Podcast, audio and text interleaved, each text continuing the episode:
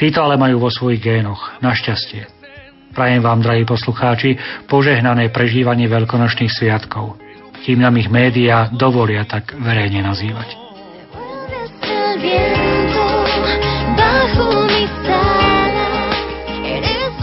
Milí poslucháči, týmto prianím dnešné vysielanie Vatikánskeho rozhlasu ukončíme. Do počutia opäť zajtra. Laudetur Jezus Christus.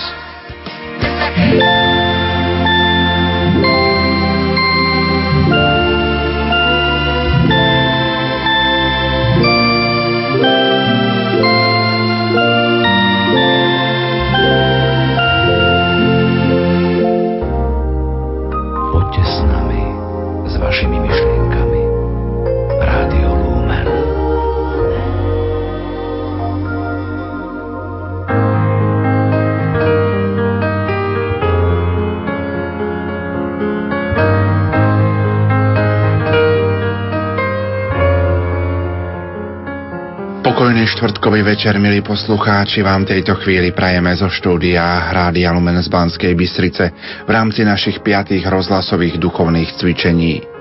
Monsignor William Judák vo svojej knihe Svetlo všedného dňa napísal Kríž, jeden z pôvodných symbolov ľudstva, je pre rozmanitosť foriem zobrazovania a významovú hĺbku obsahu ťažko porovnateľný. Ako kultúrny a náboženský symbol je známy v nespočetných variáciách už prastarých časoch vyspelých kultúr krajín Blízkeho východu, Ameriky alebo Ázie. Poznáme dva smery pohybu, ktoré sa prelínajú a vytvárajú kríž. Bez ohľadu na to, či sa rozprestiera v priestorovej alebo časovej, konkrétnej alebo abstraktnej dimenzii, udáva základné usporiadanie ako orientáciu a stredový bod ako centrum sily života – to viedlo už pred kresťanskom období k mnohým vyjadreniam a hodnoteniam tohto tajomného symbolu.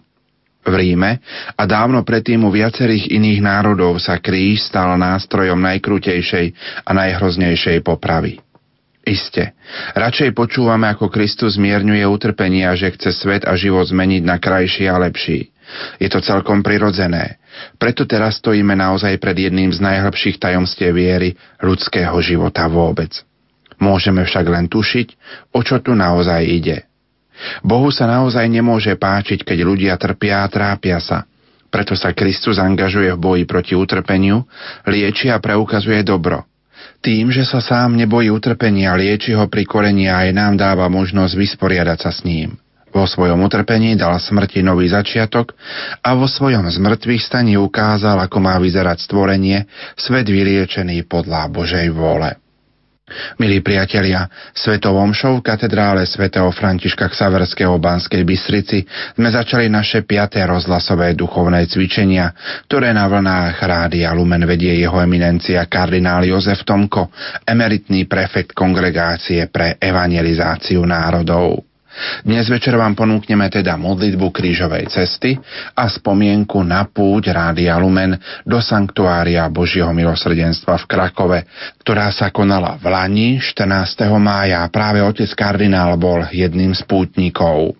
Nerušené počúvanie a pohodu pri rádiopríjimačoch, kdekoľvek nás počúvate, vám praje vysielací tým. Majster zvuku Peter Ondrejka, hudobná redaktorka Diana Rauchová a moderátor Pavol Jurčaga. Nech sa vám príjemne počúva.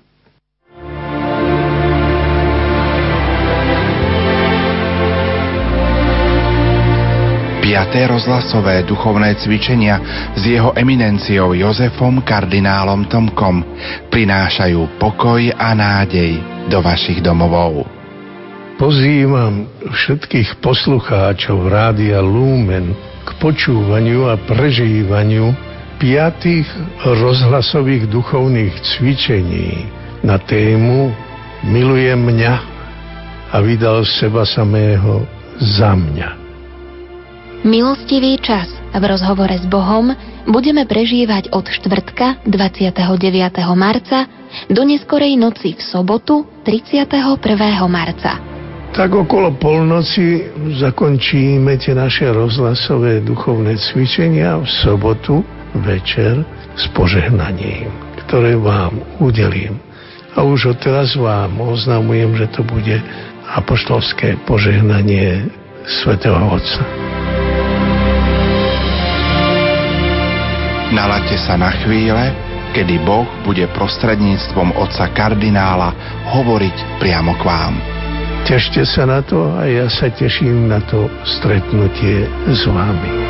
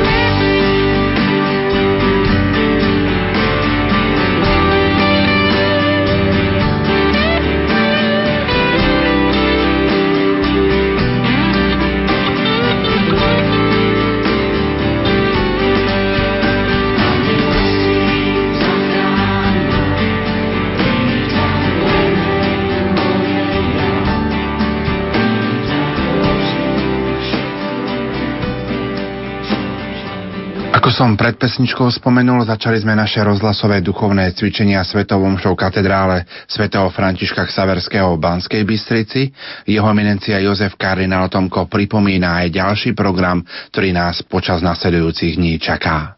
Nož, program je bohatý o pol deviatej do jedenástej asi bude pobožnosť krížovej cesty a nahrávka, spomienka na vlaňajšiu púť v Krakove. To by bol taký začiatok. Druhý deň, piatok, 30. marca. O 4. hodine popoludní bude pobožnosť krížovej cesty. O 6.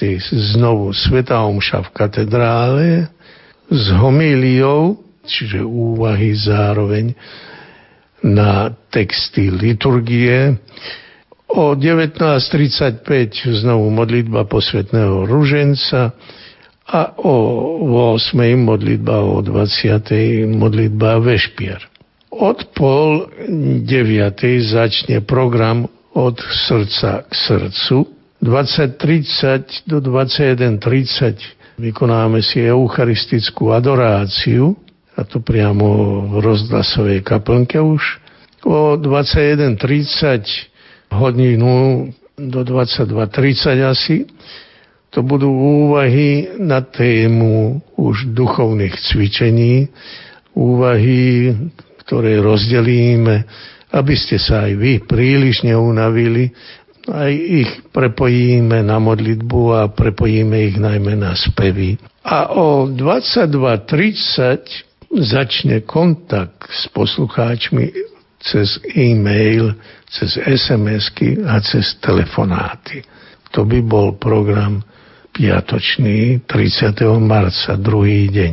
Na tretí deň začneme svetovou omšou v katedrále, vždy o 18. Aj tam bude homília, na tej svetej omši sa čítajú pašie, čiže celá história, celé dejiny utrpenia Ježiša Krista. A tak aj tá homilia sa naviaže práve na túto udalosť.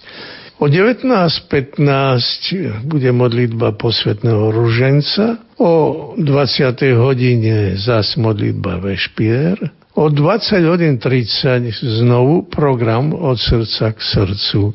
A to o 20 hodín 30 eucharistická adorácia v rozhlasovej kaplnke. O 21.30 potom hodinou budeme mať úvahy na tú hlavnú tému, o ktorej som hovoril, tú hlavnú tému duchovných cvičení. Samozrejme, že ja tú tému potom rozvediem a to tak, že som si vyvolil ten spôsob, možno, že aj vám to bude vyhovovať, aby sme prežili spolu s Ježišom Kristom tie duchovné cvičenia. Čiže prvý deň sa budeme viac zaoberať v úvahách o, a budeme nasledovať Ježiša Krista do Getsemany, do Getsemanskej záhrady.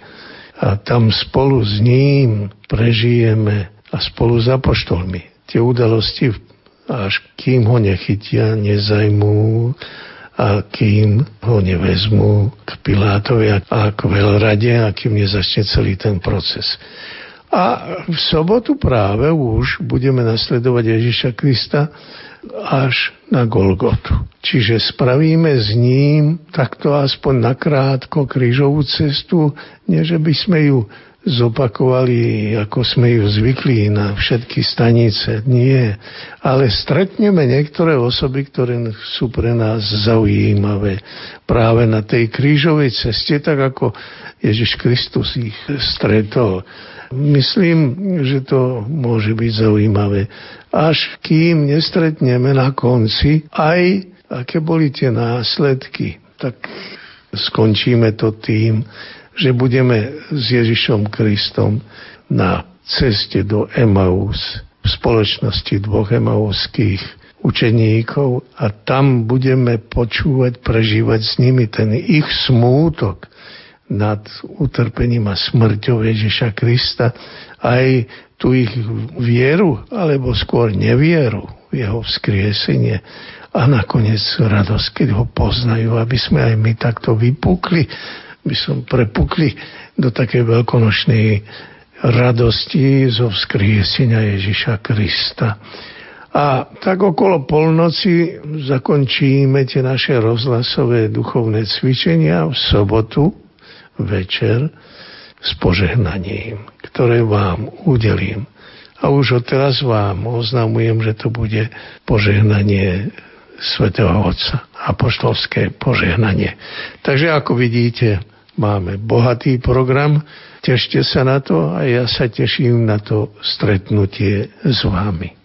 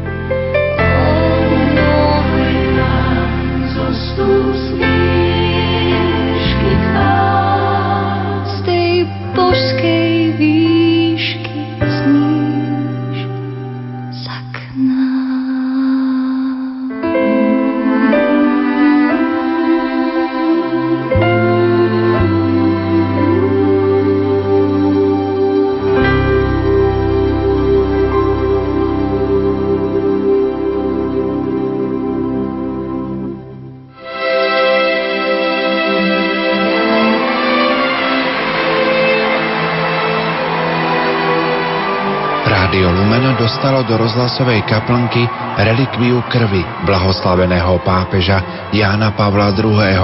od krakovského arcybiskupa Stanislava kardinála Dziwisza. Zostawiamy tu relikwie Jana Pawła II. Będziemy myśleć, że on tu też jest. Niech nam wszystkim Pan błogosławi. W imię Ojca i Syna i Ducha Świętego.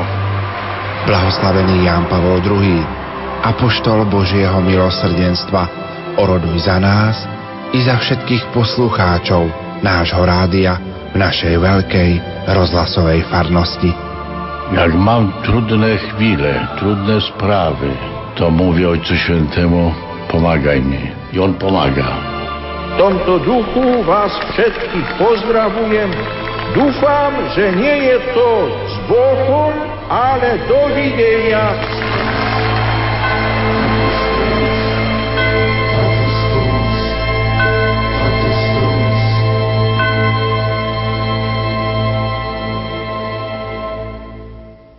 Do našich životov z kríža žiari jas veľkonočného víťazstva a nového života.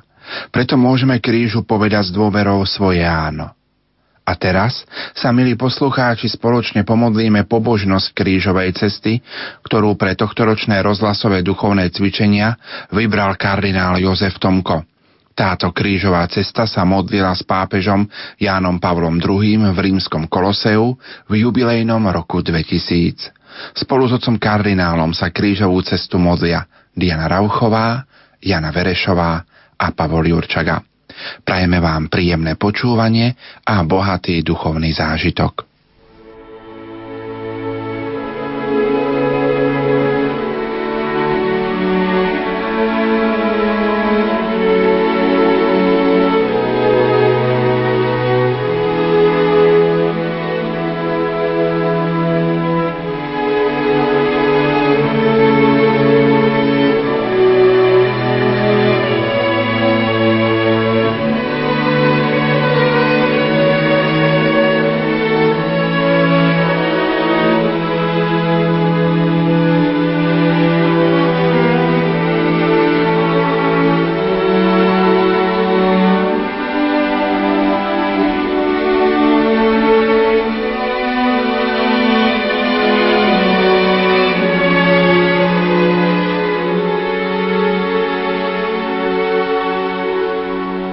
Odsúdený Ježiš prináša slobodu, nádej a spásu.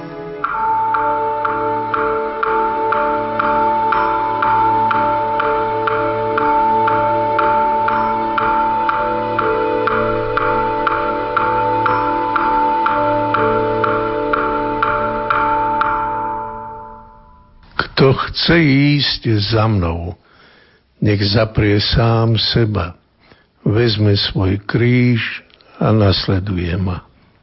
Už dve tisíc ročia sa církev zhromažďuje tento večer, aby si pripomenula a oživila udalosti poslednej etapy pozemskej púte Božieho Syna. Dnes ako každý rok sa církev zhromažďuje v Ríme, je to v Koloseu a kráča po stopách Ježiša, ktorý si niesol kríž a vyšiel na miesto, ktoré sa volá Lepka, po hebrejsky Golgota. Stretáme sa tu v presvedčení, že via krúcis, krížová cesta Božieho Syna nebola len jednoduchým priblížením sa k miestu popravy, Veríme, že každý krok odsúdenca, každé jeho gesto a slovo, ako aj všetko, čo zažili a urobili tí, ktorí mali účasť na tejto dráme, sa nám neprestajne prihovárajú. Aj vo svojom utrpení a v smrti nám Kristus zjavuje pravdu o Bohu a pravdu o človeku. V tomto roku. Chceme o nej zvlášť intenzívne uvažovať, aby s novou silou prehovorila k našim mysliam i srdciam a stala sa prameňom milosti a pravej autentickej účasti. Zúčastniť sa znamená mať podiel. Čo znamená mať účasť na Kristovom kríži? Znamená to zakúšať v duchu svetom lásku, ktorú skrýva v sebe Kristov kríž. Znamená to vo svetle tejto lásky spoznať vlastný kríž, vziať ho na vlastné plecia a v sile lásky kráčať stále vpred.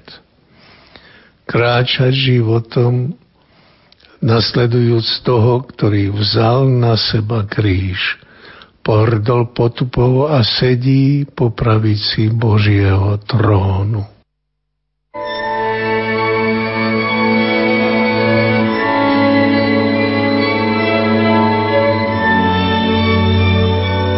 Modlíme sa.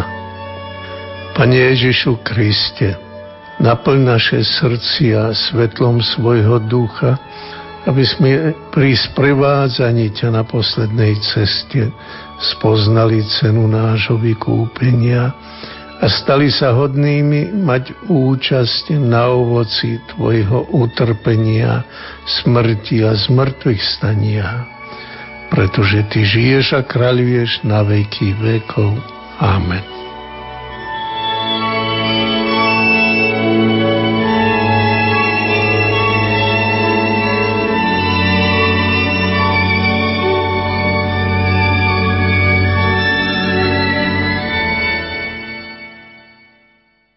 Prvé zastavenie Pán Ježiš je odsúdený na smrť.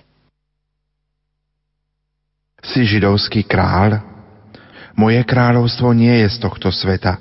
Keby moje kráľovstvo bolo z tohto sveta, moji služobníci by sa bili, aby som nebol vydaný Židom. Lenže moje kráľovstvo nie je stadialto. Pilát sa ho spýtal, tak preca si kráľ? Ježiš odvetil, sám hovoríš, že som kráľ. Ja som sa na to narodil a na to som prišiel na svet, aby som vydal svedectvo pravde. Každý, kto je z pravdy, počúva môj hlas. Pilát povedal, čo je pravda? V tomto okamihu považoval rímsky prokurátor výsluch za ukončený. Išiel k Židom a oznámil im. Ja na ňom nenachádzam nejakú vinu. Pilátova dráma sa skrýva v otázke, čo je pravda? Nebola to filozofická otázka týkajúca sa podstaty pravdy. Bola to existenciálna otázka týkajúca sa vlastného vzťahu k pravde. Bolo to úsilie uniknúť hlasu svedomia, ktorý viedol k poznaniu a nasledovaniu pravdy. Človek, ktorý sa nenechá viesť pravdou, stáva sa schopným dokonca vyniesť rozsudok smrti nad nevinným. Žalobcovia cítia túto Pilátovú slabosť a preto sú neústupní. Naliehavo sa dožadujú ukrižovania. Ústupky, ku ktorým sa Pilát uchyluje, nepomáhajú. Nestačí krutý trest bičovania. Keď prokurátor predstavuje davu zbičovaného a trním korunovaného Ježiša, zdá sa, že hľadá slová, ktoré by podľa jeho názoru mohli uspokojiť rozbúrené námestie. Ukazuje na Ježiša a hovorí Ecce homo. Hľa, človek. Ale odpoveď znie Ukrižuj ho. Ukrižuj ho. Pilát sa pokúša diskutovať. Vezmite si ho a ukrižujte. Ja na ňom nenachádzam vinu. Je čoraz väčšmi presvedčený, že obžalovaný je nevinný, ale tomu nestačí, aby vyriekol oslobodzujúce rozhodnutie. Žalobcovia sa chopia posledného argumentu. Ak ho prepustíš, nie si priateľom cisára. Každý, kto sa vydáva za kráľa, stavia sa proti cisárovi. Vyhrážka je jasná. Tušiac jej nebezpečenstvo, Pilát definitívne ustupuje a pripúšťa rozsudok. Avšak nie bez ostentatívneho gesta umývania rúk. Ja nemám vinu na krvi tohto človeka. To je vaša vec. Takto bol odsúdený na smrť ukrižovaním Ježiš, syn Boha živého, vykupiteľ sveta. Počas stáročí plodilo popieranie pravdy, utrpenie a smrť. Za ľudské pokritectvo vždy platia nevinní. Ústupky nestačia, ani umývanie si rúk. Zodpovednosť za smrť nevinného zostáva. To bol dôvod, prečo Ježiš prosil s takou naliehavosťou za svojich učeníkov všetkých čias. Otče, posveď ich pravdou. Tvoje slovo je pravda.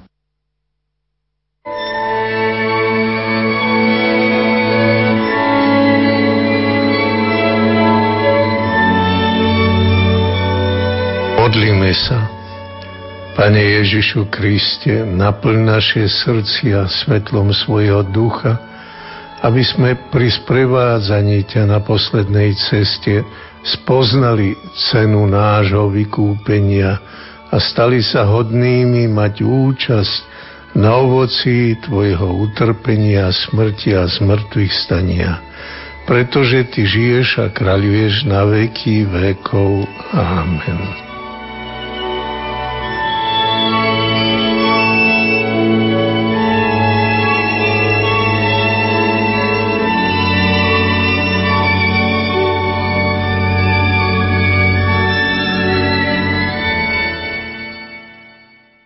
Druhé zastavenie Pán Ježiš berie na svoje plecia kríž. Kríž, nástroj potupnej smrti. Nebolo dovolené odsúdiť na smrť ukrižovaním rímskeho občana. Bolo to príliš ponižujúce. Vo chvíli, keď Ježiš z Nazareta vzal na svoje plecia kríž, aby ho vyniesol na Golgotu, spravil zvrat v dejinách kríža. Kríž, znamenie potupnej smrti určené pre najnižšiu kategóriu ľudí, sa stáva kľúčom. Odteraz pomocou tohto kľúča bude človek otvárať dvere od hĺbok Božích tajomstiev. Vďaka Kristovi, ktorý prijíma kríž, nástroj svojho sebadarovania, ľudia spoznajú, že Boh je láska. Láska nekonečná. Veď Boh tak miloval svet, že dal svojho jednorodeného syna, aby nezahynul nik, kto v neho verí, ale aby mal väčší život. Pravda o Bohu sa zjavila prostredníctvom kríža. Nemohla sa zjaviť iným spôsobom? Možno áno. Boh si však vybral kríž. Otec vybral kríž pre svojho syna. A syn ho vzal na svoje plecia, niesol ho na vrchol Golgoty a na ňom obetoval svoj život. V kríži je utrpenie. V kríži je spasenie. V kríži je škola lásky. Bože, kto ťa raz pochopí, po ničom inom netúži. Nič iné nehľadá. Kríž je znakom bezhraničnej lásky.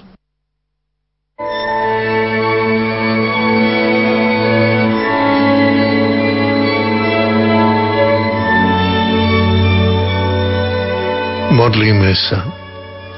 Kriste, ktorý prijímaš kríž z rúk ľudí, aby si z neho urobil znak spásonosnej lásky Boha k človeku.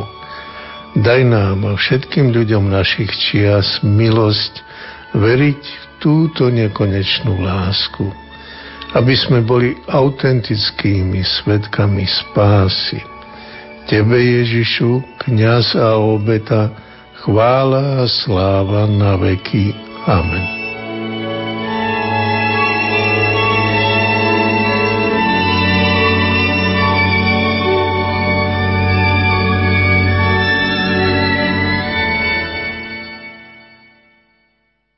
Tretie zastavenie Pán Ježiš prvý raz padá pod krížom. Boh na neho uvalil hriechy nás všetkých. Všetci sme blúdili ako ovce, išli sme každý vlastnou cestou a pán na neho uvalil neprávosť nás všetkých. Ježiš padá pod krížom. Stane sa to trikrát na pomerne krátkom úseku po Via Dolorosa – bolestnej ceste. Padá od únavy. Telo skrvavené bičovaním, hlava korunovaná trňmi. To všetko spôsobuje, že mu chýbajú sily. Padá a kríž ho svojou váhou tlačí k zemi. Je potrebné vrátiť sa k slovám proroka, ktorý z perspektívy už spred storočí videl tento pád. Ako by o ňom rozímal jeho vlastnými očami. Pri pohľade na Božieho služobníka, tlačeného k zemi ťarchou kríža, ukazuje pravú príčinu jeho pádu. Boh na neho položil hriechy nás všetkých. Boli to hriechy, ktoré tlačili k zemi božského odsúdenca.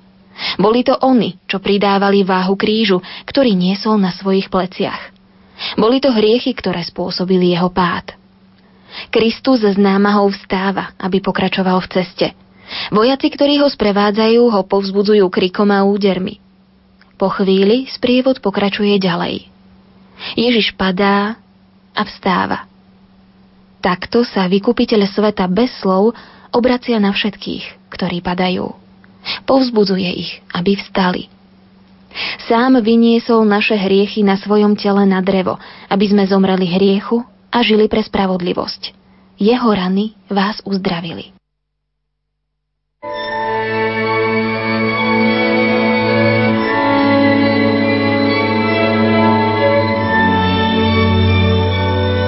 Modlíme sa. Kriste, ktorý padáš pod ťarchou našich vín a vstávaš pre naše ospravedlnenie, prosíme ťa, pomôž nám a všetkým, ktorých tlačí hriech, aby sme sa zodvihli a pokračovali v ceste. Daj nám silu ducha, aby sme s Tebou niesli kríž našej slabosti. Tebe, Ježišu, tlačený váhou našich vín, patrí naša chvála a láska na veky. Amen.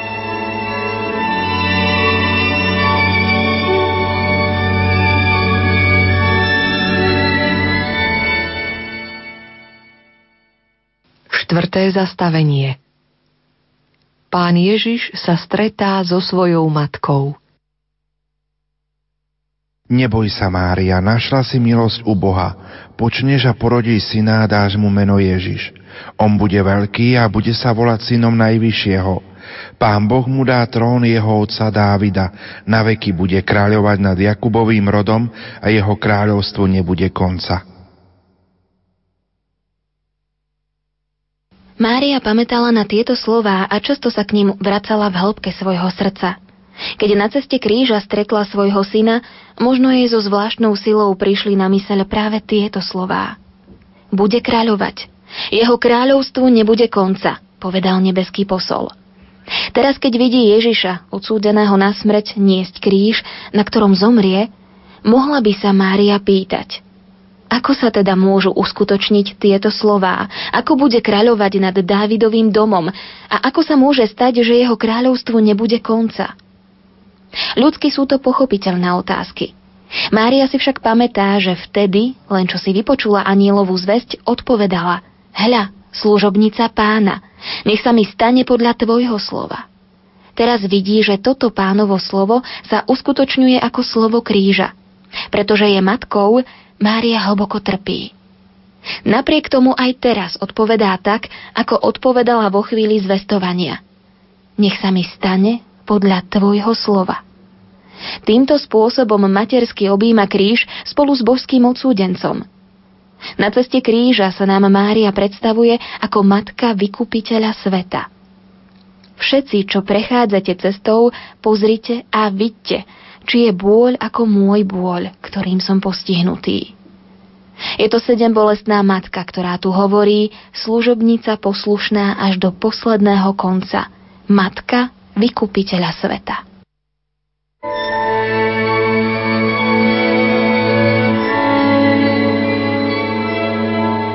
Modlíme sa. O Mária, ktorá si prešla cestu kríža spolu so svojím synom, s materským srdcom naplneným bolesťou, ale vždy verná tvojmu fiat a hlboko dôverujúca, že ten, ktorému nič nie je nemožné, splní svoje sľuby. Vypros nám a ľuďom budúcich generácií milosť odovzdanosti do Božej lásky. Daj, aby sme z oči v oči utrpeniu, odmietnutiu, skúške, aj keď budú dlhé a trpké, nikdy nepochybomali o jeho láske Ježišovi, tvojmu synovi, nech je česť a sláva na veky. Amen.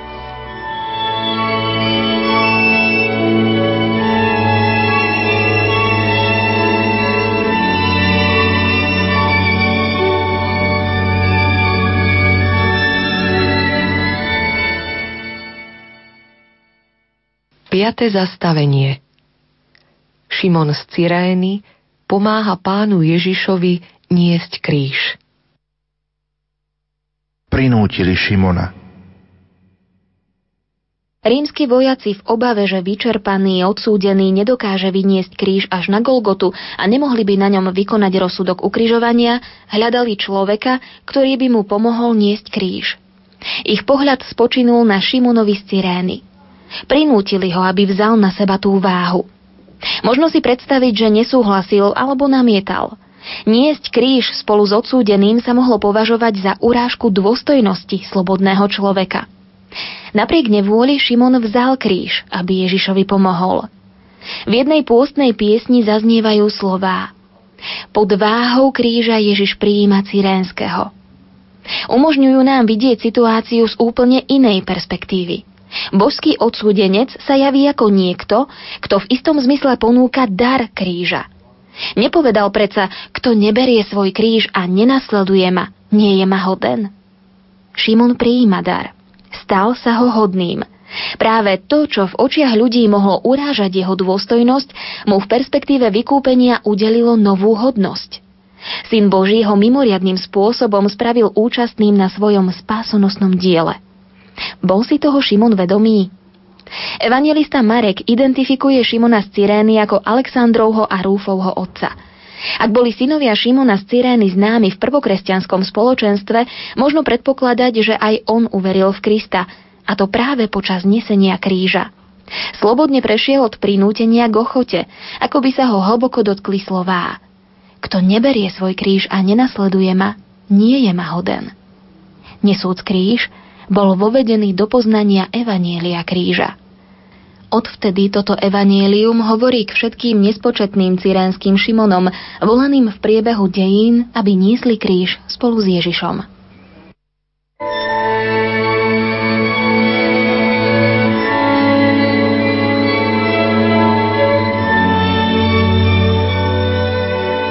Modlíme sa. Kriste, ktorý si Šimonovi z Cyrény zveril poctu niesť Tvoj kríž – Príjmi aj nás pod jeho ťarchu, príjmi všetkých ľudí a daj každému milosť ochoty. Daj, aby sme neodvracali pohľad od tých, ktorí sú tlačení krížom choroby, samoty, hladu, nespravodlivosti. Daj, aby sme sa spoločným znášaním námach stali svetkami Evanelia kríža, svetkami Teba, ktorý žiješ a kráľuješ na veky vekov. Amen.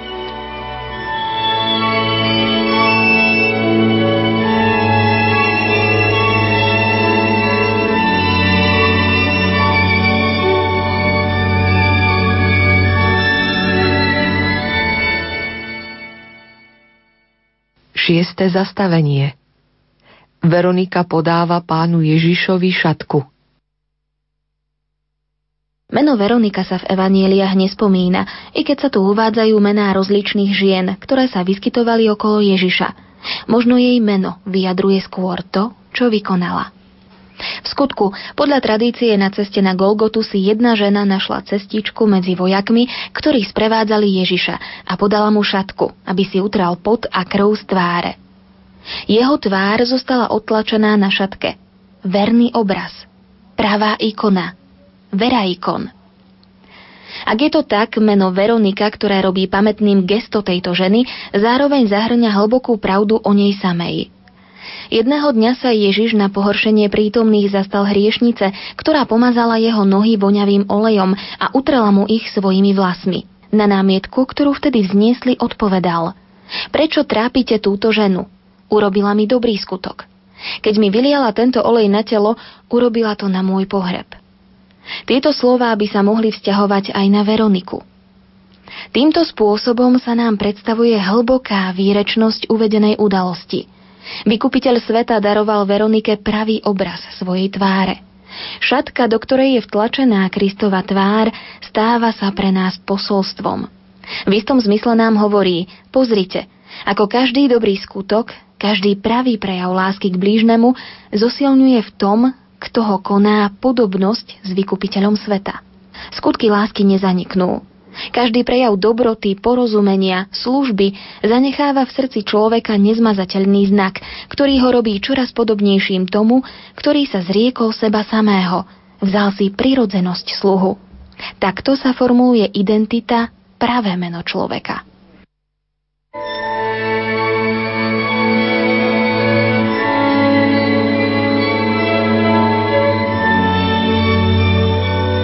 Modlíme sa. Pane Ježišu Kriste, ktorý si prijal od ženy veľkodušný prejav lásky a za odmenu si jej dal to, že ju celé generácie spomínajú podľa mena Tvojej tváre. Dožič, aby aj naše skutky a skutky všetkých, ktorí prídu po nás, robili nás podobnými Tebe a zanechávali svetu odlesk Tvojej nekonečnej lásky. Tebe Ježišu žiara Otcovej slávy, chvála a sláva na veky. Amen.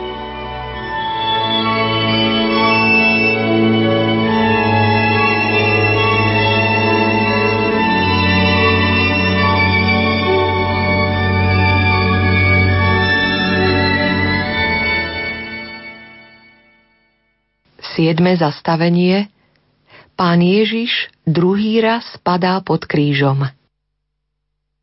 No ja som červ a nie človek. Ľuďom som na posmech a davu na opovrhnutie. Keď sa pozeráme na Ježiša, ako po druhý krát padá pod krížom, prichádzajú nám na myseľ tieto slová. Odsúdený je v prachu zeme, tlačený ťarchou svojho kríža. Sily ho opúšťajú čoraz viac – no napriek vyčerpaniu znova vstáva, aby pokračoval v ceste. Čo hovorí nám hriešným ľuďom druhý pád? Zdá sa, že nás ešte väčšmi než prvý povzbudzuje, aby sme znova vstali na našej krížovej ceste. Cyprian Norvid napísal Nie za sebou so spasiteľovým krížom, ale za spasiteľom so svojím krížom. Krátky, ale výrečný výrok – Vysvetľuje, v akom zmysle je kresťanstvo náboženstvom kríža. Pomáha nám pochopiť, že každý človek na zemi stretá Krista, ktorý nesie kríž a padá pod ním. A Kristus cestou na Golgotu stretá každého človeka, padajúc pod ťarchou kríža, neprestáva ohlasovať radostnú zväzť. Už 2000 rokov sa evanílium kríža prihovára človeku. Už 20 storočí Kristus, ktorý vstáva po svojom páde, stretá človeka, ktorý padá. Počas dvoch tisíc ročí mnohí zakúsili, že pád ešte neznamená koniec cesty. Stretajúc Ježiša cítili, ako ich uistuje. Stačí ti moja milosť, lebo sila sa dokonale prejavuje v slabosti. Posilnení vstali a odovzdali svetu slovo nádeje, ktorá pramení z kríža. Dnes, prekročiac prach nového tisícročia, sme povolaní prehlbiť obsah tohto stretnutia. Je potrebné, aby naša generácia odovzdala budúcim storočiam radostnú zväzť nášho znovu povstania v Kristovi.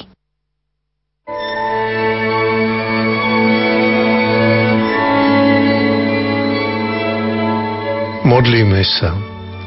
Pane Ježišu Kriste, ktorý padáš pod bremenom hriechu človeka, a vstávaš, aby si ho vzal na seba a vymazal. Daj nám, biedným ľuďom, silu niesť kríž každodennosti a vstávať z našich pádov, aby sme odovzdali generáciám, ktoré prídu, evanielium Tvojej spásonosnej moci. Tebe, Ježišu, opora v našej slabosti, chvála a sláva na veky. Amen.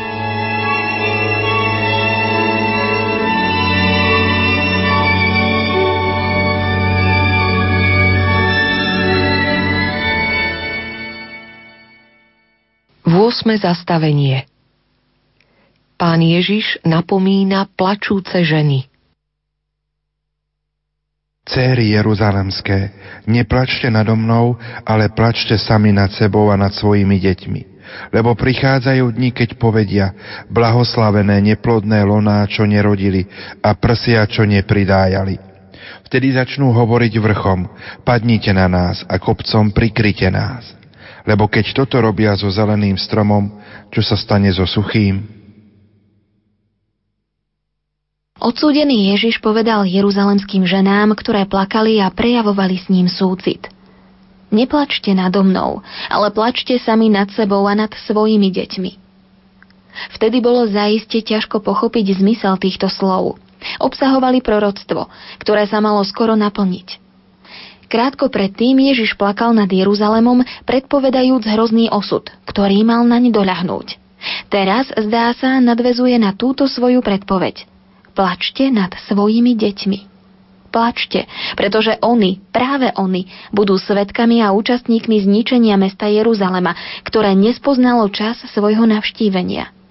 Áno, keď sledujeme Ježiša na krížovej ceste a naše srdcia naplňa súcit s jeho utrpením, nemôžeme zabudnúť na jeho napomenutie. Keď toto robia so zeleným stromom, čo sa stane so suchým? Pre našu generáciu, ktorá zanecháva jedno tisíc ročie, viac než plakať nad zmučeným Kristom, je teraz na čase spoznať čas svojho navštívenia. Už žiari zornička vzkriesenia. Hľa, teraz je milostivý čas. Teraz je deň spásy.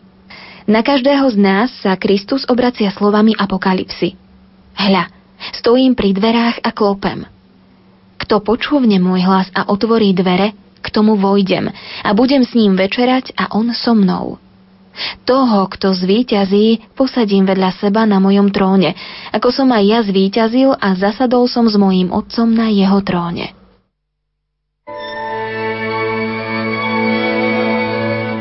Modlíme sa. Kriste, ktorý si prišiel na tento svet, aby si navštívil očakávajúcich spásu.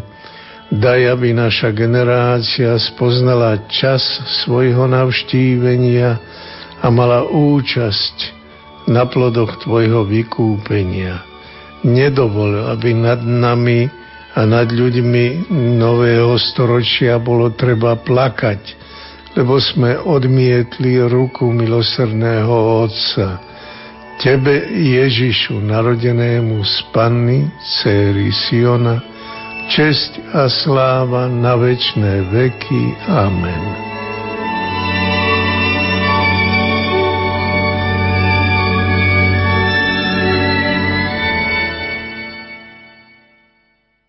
Deviate zastavenie Pán Ježiš padá tretí raz pod krížom. Hľa, Ježiš je znova pritlačený k zemi po ťarchou kríža. Zvedavý zástup pozoruje, či bude mať ešte silu povstať. Svetý Pavol píše On, hoci má božskú prirodzenosť, nepridržal sa svojej rovnosti s Bohom, ale zriekol sa seba samého, vzal si prirodzenosť sluhu, stal sa podobný ľuďom a podľa vonkajšieho zjavu bol pokladaný za človeka. Uponížil sa, stal sa poslušným až na smrť až na smrť na kríži. Zdá sa, že tretí pád vyjadruje práve toto. Zrieknutie sa, kenózu Božieho syna, poníženie pod krížom. Učeníkom Ježiš povedal, že neprišiel dať sa obsluhovať, ale slúžiť. Vo večeradle, keď sa skláňal až k zemi, aby im umil nohy, ako by ich chcel naučiť svojmu poníženiu. Keď tretíkrát padá na zem na ceste kríža, volá k nám mocným hlasom svoje tajomstvo – Počúvajme jeho hlas. Odsúdený, tlačený k zemi ťarchou kríža, už blízko miesta popravy, nám hovorí Ja som cesta, pravda a život. Kto mňa nasleduje, nebude chodiť v otmách, ale bude mať svetlo života. Nech nás nemýli vzhľad odsúdenca, ktorý padá na zem, vyčerpaný pod krížom. Vonkajšie prejavy blížiacej sa smrti skrývajú v sebe svetlo života.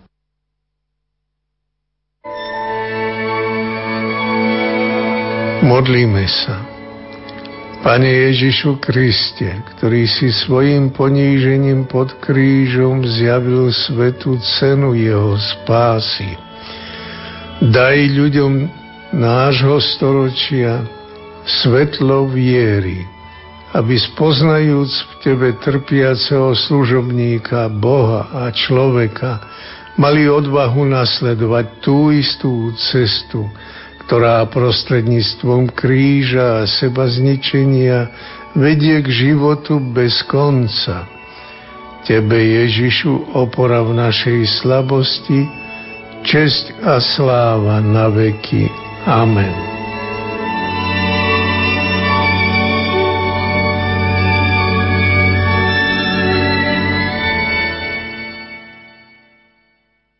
Desiate zastavenie Pánu Ježišovi zvliekajú šaty.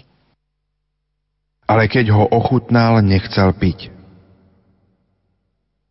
Ježiš nechcel utišujúce prostriedky, ktoré by mu zastreli vedomie v agónii. Chcel zomierať na kríži vedome, naplňajúc poslanie, ktoré dostal od Otca. Bolo to nezvyklé na spôsoby, aké používali vojaci, určení na vykonanie popravy. Aby mohli odsúdeného pribiť klincami na kríž, pokúšali sa oslabiť jeho citlivosť a vedomie. V Kristovom prípade to nemohlo byť tak. Ježiš vie, že jeho smrť na kríži musí byť výkupnou obetou. Preto jeho vedomie musí bdieť až do úplného konca.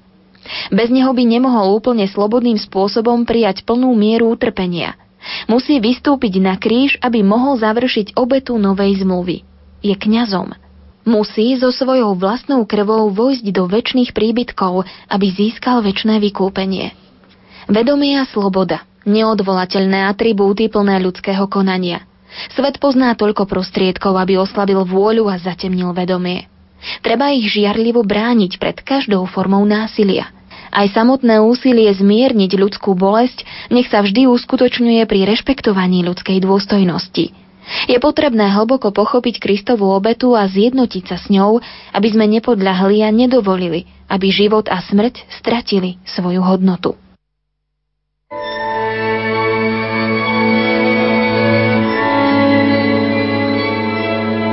Modlíme sa. Pane Ježišu, ktorý si s plnou odovzdanosťou prijal smrť na kríži pre našu spásu, učin nás a všetkých ľudí sveta účastnými na Tvojej obete na kríži, aby náš život a naše konanie boli slobodnou a vedomou účasťou na Tvojom diele spásy. Tebe, Ježišu, kniaz i obeta, česť a sláva na veky. Amen.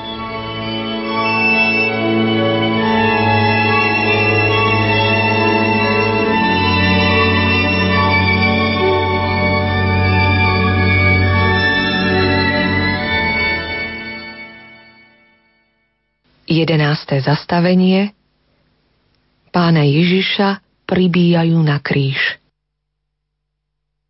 Prebodli mi ruky a nohy, môžem si spočítať všetky svoje kosti. Plnia sa slová proroka. Začína sa ich uskutočnenie. Údery kladiev pribíjajú na drevo kríža ruky a nohy odsúdeného.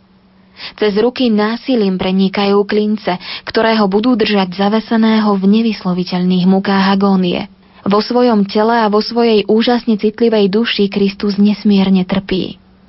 Vedľa neho sú ukrižovaní dvaja skutoční zločinci. Jeden na jeho pravej, druhý na ľavej strane. Pripočítali ho k hriešnikom. Keď popravujúci zodvihnú kríž, začne sa agónia, ktorá bude trvať 3 hodiny. Je potrebné, aby sa naplnili aj tieto slová. A ja, až budem vyzdvihnutý od zeme, všetkých pritiahnem k sebe. Koho pritiahne odsúdený v agónii na kríži? Obraz takého intenzívneho utrpenia iste vyvoláva súcit, ale súcit je primálo na navrátenie života tomu, ktorý vysí na kríži. Ako vysvetliť, že generáciu za generáciou priťahoval hrozný pohľad na zástup ľudí, ktorí urobili z kríža rozlišovacie znamenie svojej viery? Mužov a ženy, ktorí postáročia žili a dávali život, hľadiac na toto znamenie. Kristus priťahuje z kríža silou Božej lásky, ktorá neváhala spraviť zo seba úplný dar. Nekonečnej lásky, ktorá na dreve kríža vyzdvihla zo zeme Kristovo telo, aby vyvážilo starú vinu. Tej nekonečnej lásky, ktorá vyplnila každý nedostatok lásky a umožnila človeku znova nájsť ochranu v náručí milosrdného Otca. Nech Kristus, vyzdvihnutý na kríži, priťahuje aj nás – mužov a ženy nového tisícročia. V tieni kríža žime v láske tak, Ako aj Kristus miluje nás a vydal seba samého Bohu za nás, ako dar a obetu ľúbeznej vône.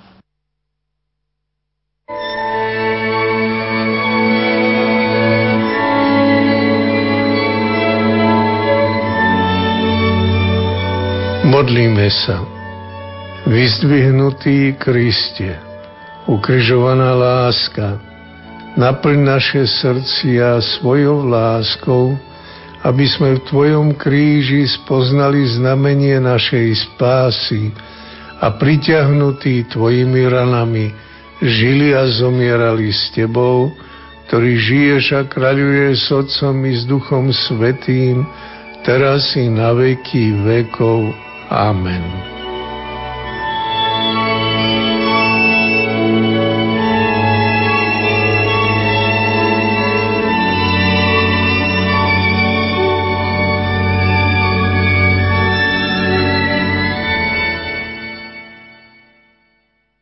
Dvanácté zastavenie Pán Ježiš na kríži zomiera.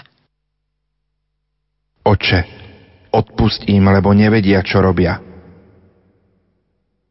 Na vrchole svojho utrpenia Kristus nezabúda na človeka, zvlášť nezabúda na tých, ktorí sú priamou príčinou jeho utrpenia. Vie, že človek nadovšetko potrebuje lásku, potrebuje milosrdenstvo, ktoré sa práve v tejto chvíli šíri do sveta. Veru hovorím ti, dnes budeš so mnou v raji. Ježiš tak odpovedá na prozbu zločinca vysiaceho po jeho pravici. Ježišu, spomeň si na mňa, keď prídeš do svojho kráľovstva prísľub nového života. To je ovocie Kristovho utrpenia a jeho bezprostredne blízkej smrti. Slovo nádeje človeku. Pod krížom stála Ježišova matka a vedľa nej jeho učeník Ján. Ježiš hovorí, žena, hľa, tvoj syn.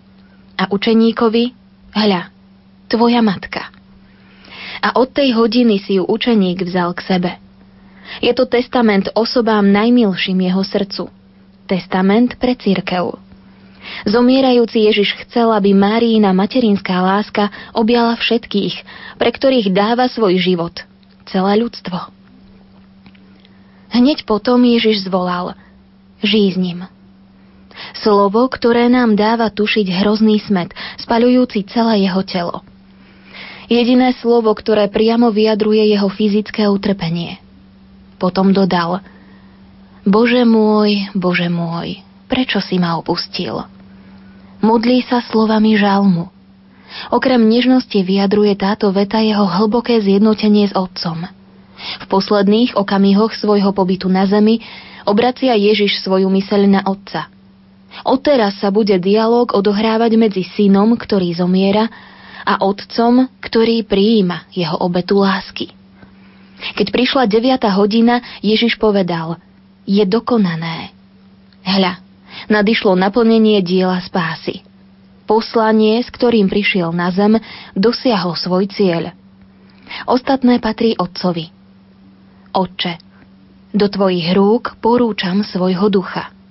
A keď to povedal, vydýchol.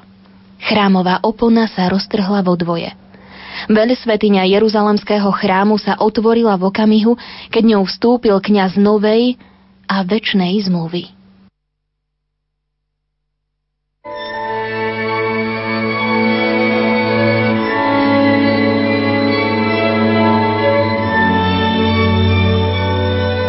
Modlíme sa, Pane Ježišu Kriste, ktorý si vo chvíli agónie nezostal neverný ľudskému údelu a spolu so svojím posledným výdychom s láskou si odovzdal do Otcovho milosrdenstva mužov a ženy všetkých čias, aj s ich slabosťami a hriechmi. Naplň nás a budúce generácie svojim duchom lásky, aby náš nezáujem nenechal pre nás márnym ovocie Tvojej smrti. Tebe, ukrižovaný Ježišu, Božia múdrosť a moc, česť a sláva na veky vekov. Amen.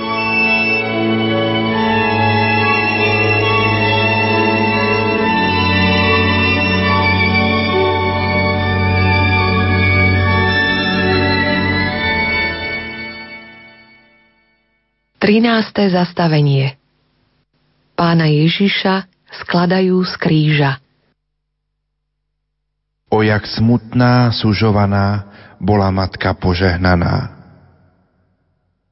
Do matkyných rúk vrátili bezduché telo syna. Evanielia nehovoria, čo cítila v tom okamihu.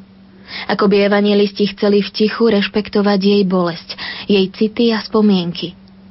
Alebo ako by sa jednoducho necítili schopnými vyjadriť to. Len stáročná zbožnosť zachovala obraz piety – uchovávajúc tak v pamäti kresťanského ľudu najbolestnejší výraz nevýslovného puta lásky, ktoré vytrisklo z Márínho srdca v deň zvestovania a rástlo v očakávaní narodenia Božieho syna.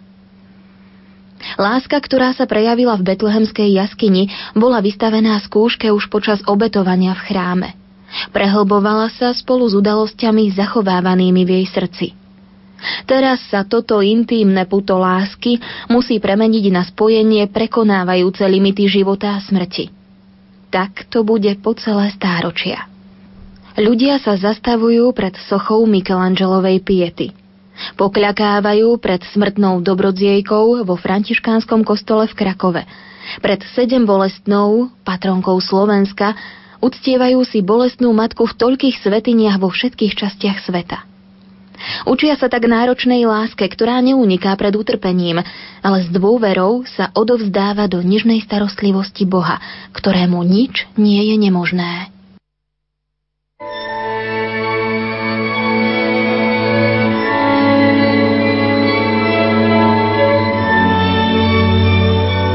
Modlíme sa.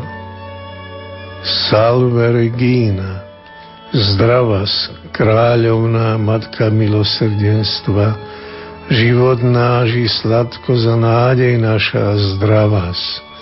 K Tebe voláme, obráť k nám tie svoje premilosrdné oči a nám Ježiša, ktorý je požehnaný plod života Tvojho, tam vo väčšnosti ukáž. Vyprosuj nám milosť viery, nádeje a lásky, aby sme aj my, tak ako Ty, vedeli vytrvať pod krížom až do posledného výdychu. Tvojmu synovi Ježišovi, nášmu spasiteľovi, s Otcom i Duchom Svetým všetka česť a sláva na veky vekov. Amen.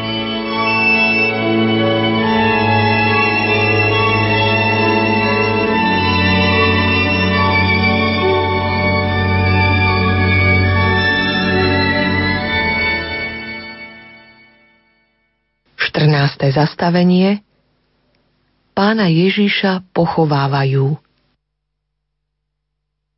Bol ukrižovaný, umrel a bol pochovaný. Kristovo mŕtve telo uložili do hrobu. Náhrobný kameň však nie je definitívnym uzatvorením jeho diela. Posledné slovo nepatrí falši, nenávisti a násiliu. Posledné slovo vysloví láska, ktorá je silnejšia ako smrť. Ak pšeničné zrno nepadne do zeme a neodumrie, ostane samo. Ale ak odumrie, prinesie veľkú úrodu. Hrob je posledná etapa Kristovho zomierania cez celý jeho pozemský život. Je znakom jeho najvyššej obety za nás a za našu spásu. Veľmi skoro sa tento hrob stane prvým ohlasovateľom chvály a povznesenia Božieho Syna v Otcovej sláve. Bol ukrižovaný, umrel a bol pochovaný tretieho dňa vstal z mŕtvych. Od uloženia Kristovho mŕtvého tela do hrobu na úpeti Golgoty sa v cirkvi začína vigília Bielej soboty. Mária uchováva bolesť v hĺbke svojho srdca a medituje o utrpení syna. Ženy si dohodli stretnutie na ráno, v deň po sobote, aby voňavými masťami pomazali Kristovo telo. Učeníci sa v skrytosti stretávajú vo večeradle, kým neprejde sobota – Vigília sa skončí stretnutím pri prázdnom hrobe spasiteľa. Vtedy hrob, nemý svedok vzkriesenia, prehovorí. Odvalený kameň, prázdne vnútro, plachty po zemi.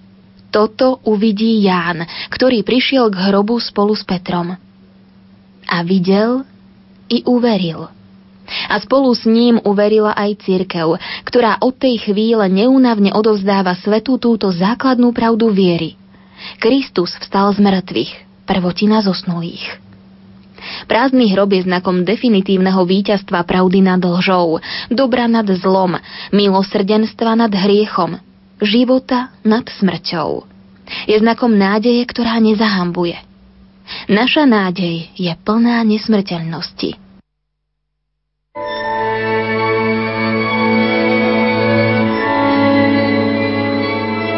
Modlíme sa. Pane Ježišu Kriste, Teba, Otec, mocou Ducha Svetého priviedol z temnú od smrti do svetla nového života v sláve. Daj, aby sa znamenie prázdneho hrobu prihováralo nám i budúcim generáciám a stalo sa prameňom živej viery, veľkodušnej lásky a pevnej nádeje. Tebe, Ježišu, skrytá a víťazná prítomnosť v dejinách sveta, česť a sláva na veky. Amen.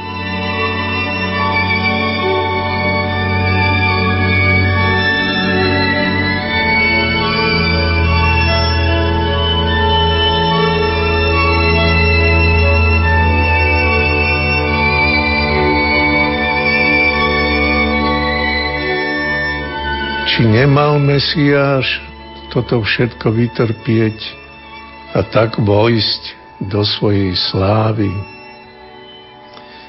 Tieto Ježišove slova dvom učeníkom kráčajúcim smerom do Emaus rezonujú dnes večer aj v našich dušiach na záver krížovej cesty.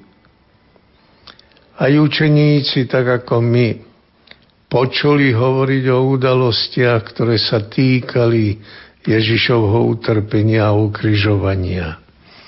Na ceste, po ktorej sa vracali do svojej dedinky, sa Ježiš k ním pripojil ako neznámy pútnik. Oni sa ponáhľali vyrozprávať mu všetko, čo sa týkalo Ježiša, ktorý bol prorokom mocným v čine i reči, pred Bohom a pred všetkým ľudom. A ako ho veľkňazia poprední ľudia odsúdili na smrť a potom ukryžovali a s bolesťou zatvárali a my sme dúfali, že on vykúpi Izrael. Ale dnes je už tretí deň, ako sa to všetko stalo. My sme dúfali. Učeníci sú sklamaní a znechutení. Aj pre nás je ťažké pochopiť, prečo cesta spásy musí viesť utrpením a smrťou. Či nemal Mesiáš toto všetko vytrpieť a tak vojsť do svojej slávy? Aj my si klademe túto otázku na záver krížovej cesty. Onedlho sa z tohto miesta posveteného krvou mučeníkov rozídeme rôznymi smermi. Rozídeme sa z Kolosea. Vrátime sa do našich domov, aby sme uvažovali o tých istých udalostiach, o ktorých rozprávali emauskí učeníci. Ježiš sa pripája ku každému z nás – stáva sa spoločníkom aj na našej ceste. A ako s nami kráča, vysvetľuje nám, prečo vystúpil na Golgotu a zomrel za nás, aby sa splnilo písmo. Bolesná udalosť ukryžovania, o ktorej sme práve uvažovali, stane sa tak pre každého výrečnou školou. Najmilší bratia a sestry, Dnešný človek potrebuje stretnúť ukrižovaného a vzkrieseného Krista. Kto iný, ak nie božský odsúdenec, môže plne pochopiť tých, ktorí trpia za nespravodlivé odsúdenia. Kto iný, ak nie pokorený a vysmievaný kráľ, môže výjsť v ústrety očakávaniam toľkých mužov a žien bez nádeje a dôstojnosti. Kto, ak nie ukrižovaný Boží syn, môže pochopiť bolesť a osamotenosť toľkých rozdelených životov, životov bez budúcnosti. Francúzsky básnik Paul Claudel napísal že Boží syn nám ukázal východisko zo smrti a možnosť jej premenenia. Otvorme svoje srdcia Kristovi. On sám odpovie na naše najhlbšie očakávania. On sám nám odhalí najhlbšie tajomstva svojho utrpenia a smrti na kríži tom sa im otvorili oči a spoznali ho. Pri počúvaní jeho slov nadobúdali znechutený pocestný pokoj a začali ich naplňať radosť. Pri lámaní chleba spoznali svojho majstra. Aj dnešní ľudia môžu spoznať tak ako oni prítomnosť svojho spasiteľa pri lámaní chleba – tajomstve Eucharistie. Nech ho stretnú v sviatostiach Veľkej noci a príjmu ho za spoločníka svojej cesty. Bude ich vedieť počúvať a posilniť. Bude ich sprievodcom, aby ich viedol cestami života do Otcovho domu.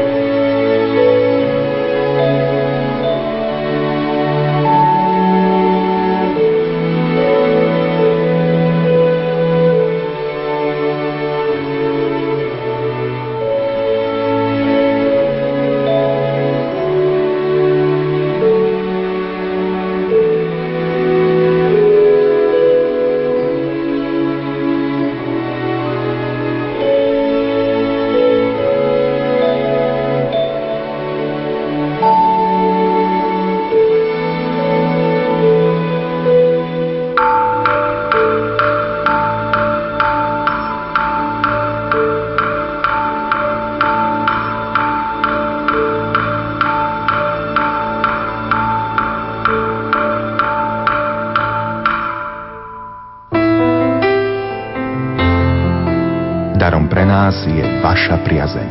Venujte nám ju aj dnes.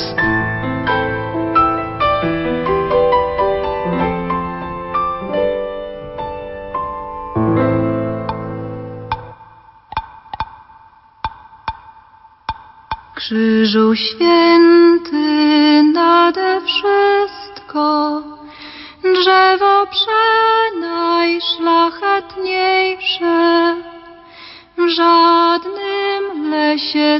nie jest, jedno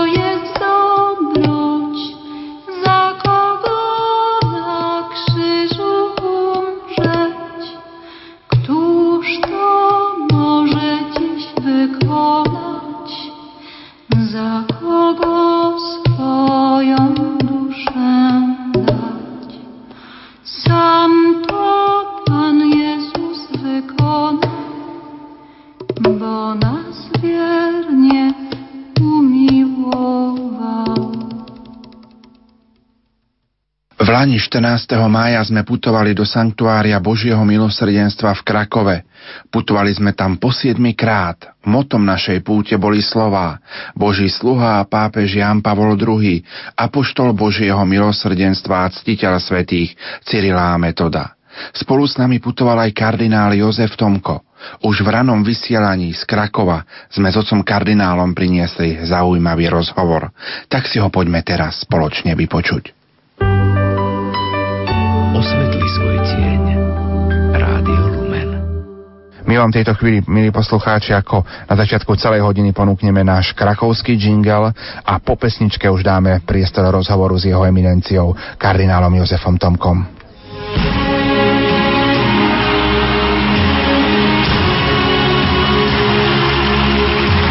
Do Krakova putujeme v tomto roku už po 7 raz. Spolu s nami pôjde aj kardinál Jozef Tomko. Veľmi sa teším, no ale dúfajme, že šťastlivo sa tam dostanem aj ja, aby som už na púti bol spolu so všetkými ostatnými pútnikmi zo Slovenska. Nenechajte si újsť príležitosť ďakovať spolu s nami za dar slovanského pápeža, hovorí biskup Stanislav Stolárik. Rozhodne pozývam všetkých z duchovnej rodiny Rádia Lumen na túto púť a ja myslím si, že v tomto roku padne určitý rekord a že tam príde najviac pútnikov poďakovať Pánu Bohu za tento veľký dar pápeža a potom jeho blahorečenia. Všetkých veľmi srdečne do Lagievník pozývam. V sobotu 14. mája sa rozhlasová rodina Rádia Lumen stretne v sanktuáriu Božieho milosrdenstva v Krakove.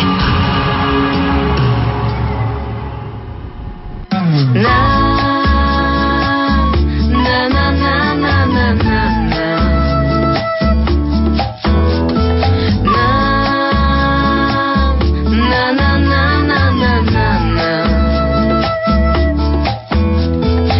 Wadowice, rok dwudziesty, Emi rodzi syna. Szkoła, teatr i kapłaństwo tutaj się zaczyna. Pierwsze mecze, pierwsze smutki w gimnazjum, klasówki. Po maturze z kolegami wypad. Na kremówki. Nie ma lepszego od Jana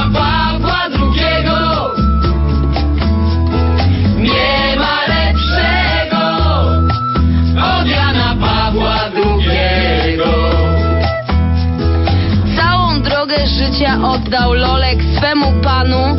Wnet go droga ta zawiedzie aż do Watykanu. 16 października 7-8 roku słyszy świat i doznaje szoku. Nie ma lepszego od Jana Pawła II. Nie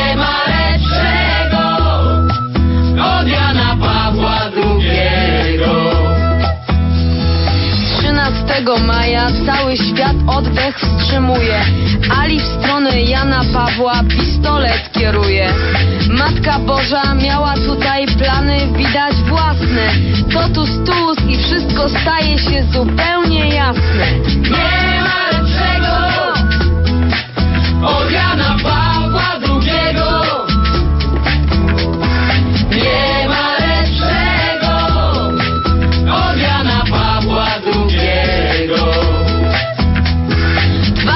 2005 to kwiecień, Bóg sam decyduje. Świat się modli, gdy Jan Paweł niebo obejmuje. Pontyfikat się nie kończy, dobrze o tym wiecie. Papież dalej pielgrzymuje, lecz na tamtym świecie. Nie ma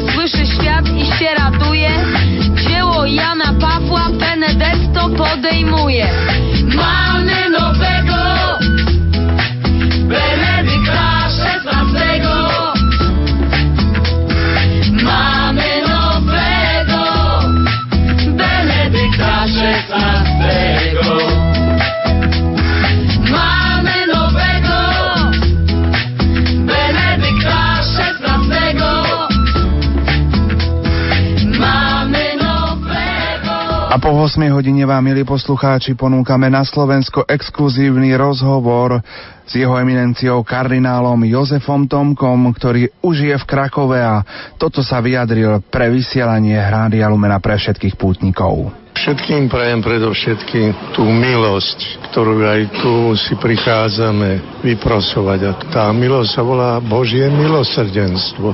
My hľadáme Boha a to milosrdného Boha. To, ktorý je bohatý na milosrdenstvo. A tak aj všetky tie námahy, ktoré vy, milí pútnici, vynaložíte, a takisto tie denné námahy, ktoré vy ako poslucháči máte najmä v tento deň alebo v tento týždeň, obetujeme práve za církev a za tie najnutnejšie potreby. Aj ľudia, aj ľudstvo celé má svoje krízy, my to poznáme.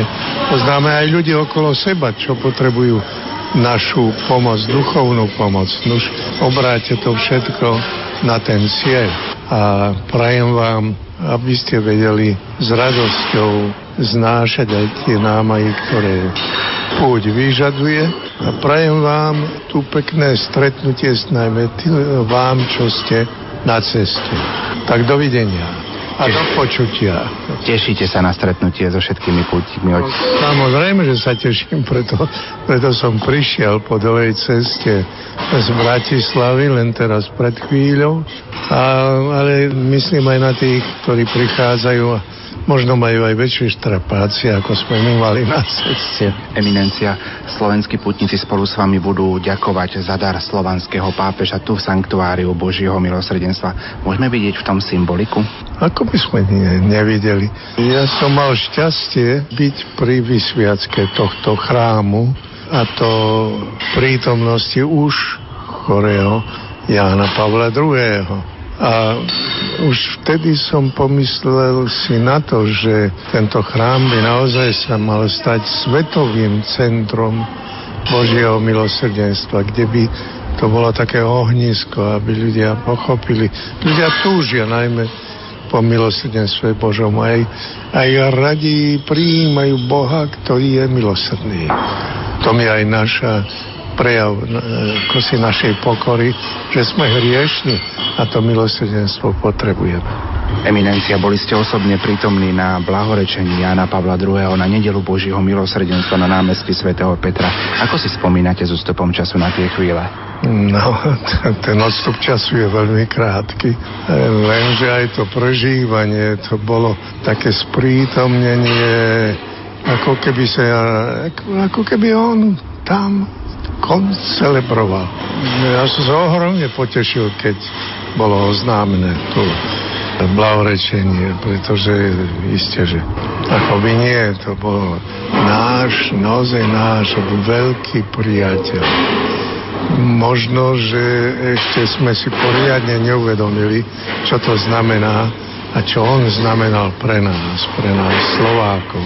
Ja som bol prítomný na troch jeho cestách, to ako sa vie. Takže okrem toho tá spolupráca v Ríme, no to sú veci a potom tá vysviacka, tie ruky, jeho ruky na mojej hlave, keď ma svetil za biskupa, no tak a keď ja som mohol tie ruky jeho mŕtvého vystretého poboskať na smrteľnej posteli. Onedlho po smrti. Tak veru, ja som to cítil na hlave ešte tie ruky tie jeho ruky. A symbolicky Jan Pavol II bude pritom e, aj dnes tu v sanktuáriu prostredníctvom relikvie ampulky krvi. To je, to je veľmi pekná myšlienka a iniciatíva. Hej. Som videl, že aj v Ríme táto relikvia zbudila veľkú pozornosť. To je ako keby jeho život bol medzi nami. Krv je symbol života. Ozaj, ako by takto bol medzi nami. Tak ako kedysi na pohradnej omši povedal kardinál Ratzinger, že on sa na nás díva z otcovu z okien, z iného okna, ako sa predtým díval z okna Vatikánskeho paláca na ľudí v nedeľu, každú nedeľu. Takže sa díva teraz z okna otcovho domu. A o čo prosiť brahoslaveného Jana Pavla II. pre Slovensko? No to je... to by som mal trošku dlhú, dlhý rad. Veľa. Najmä, aby sme mali viac pokoja v duši. Aby sme sa snažili o to viac svornosti, viac pochopenia, viac lásky. To viac, viac, viac. O 10. hodine 30. minúte začala slávnostná svetá omša. Na úvod prítomných prišiel pozdraviť aj krakovský arcibiskup kardinál Monsignor Stanislav Dziviš, osobný tajomník svätého otca Jána Pavla II. Otec kardinál Jozef Tomko na úvod svetej omše povedal. Drahý náš, povedzme aj náš otec kardinál, otec pomocný biskup, drahý arcibiskup Košický, aj môj arcibiskup, môj predstavený, drahí otcovia, kniazy, milé reolné sestry, vy všetci, drahí bratia a sestry, ktorí ste putovali a putovali ste aj v noci, aj obetujúc zo svojho spánku. Tu sme ako to tak nádherne vysvetlil otec kardinál, ktorý myslím aj vás chytil za srdca, za srdcia nielen mňa. A za to sme mu nesmierne vďační. Takú slávnosť sme veru dávno nezažili. Iba ak v Ríme pri tom blahorečení Jána Pavla II., za ktoré sme prišli aj poďakovať, sem na miesto, ktoré jemu ležalo na srdci. Ja sa pamätám, keď si to prijal priamo, keď prehlásil túto svetiňu za svetiňu Božieho milosrdenstva tu nás v roku 2002. A keď posvetil tento chrám, teda sme na mieste takom krásnom, ktoré nám pripomína predovšetkým Božie milosrdenstvo, ktoré sa prejavuje najmä v srdci Ježiša Krista, v tom srdci, ktorým Boh nás miloval a miluje ľudským srdcom. Boh ľudským srdcom. Také je Božie milosrdenstvo. A keď my začíname túto eucharistickú obeď, tak pamätajme si, že ten Boh je s nami, ten Boho človek je s nami a že ten s nami cíti práve preto, lebo má aj ľudské srdce. Pred ním teda vyznajme svoje hriechy.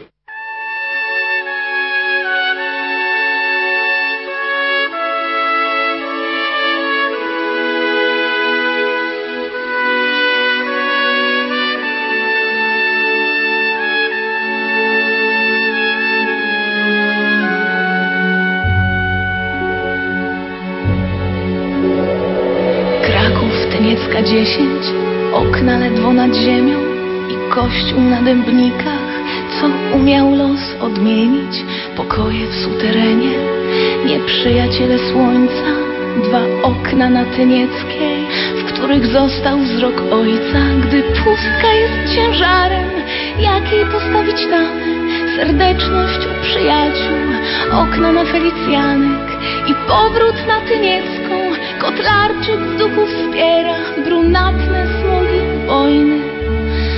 Będziemy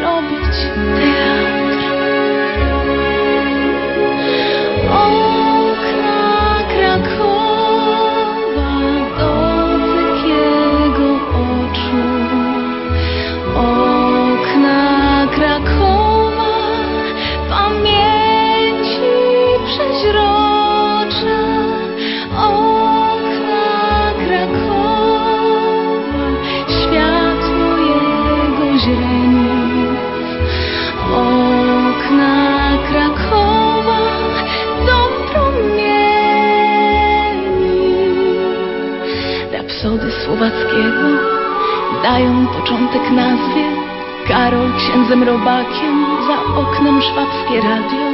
Wojna zaciska pętle, wywózki, terror, bieda. W odwaju kamieniołom, gdzie oknem było niebo. W parafii na dębnikach, wywózka salezjanów. Żywy różaniec młodych, rodzi się powołanie. Rok 44, samochód, krew, wypadek.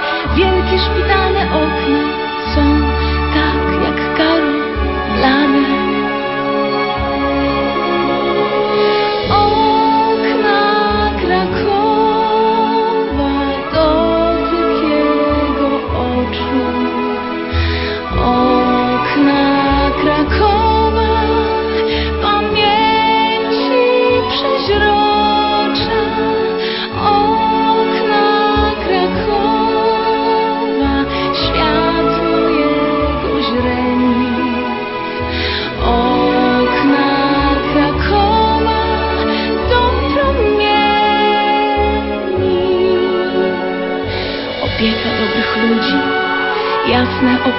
Tu Bóg mi powie Karol, wymyślił rekolekcję. Czarna niedziela sierpnia, huk w drzwi karabinami, lecz okna na Tynieckiej strzegą przed oprawcami. Wreszcie pałac i skuty, księcia zapiechy skrzydło, będą młodych kleryków do końca wojny skrywać i staje przed Karolem, czego czas już nie zatrze, okno na franciszkańskie, jego okno na zawsze.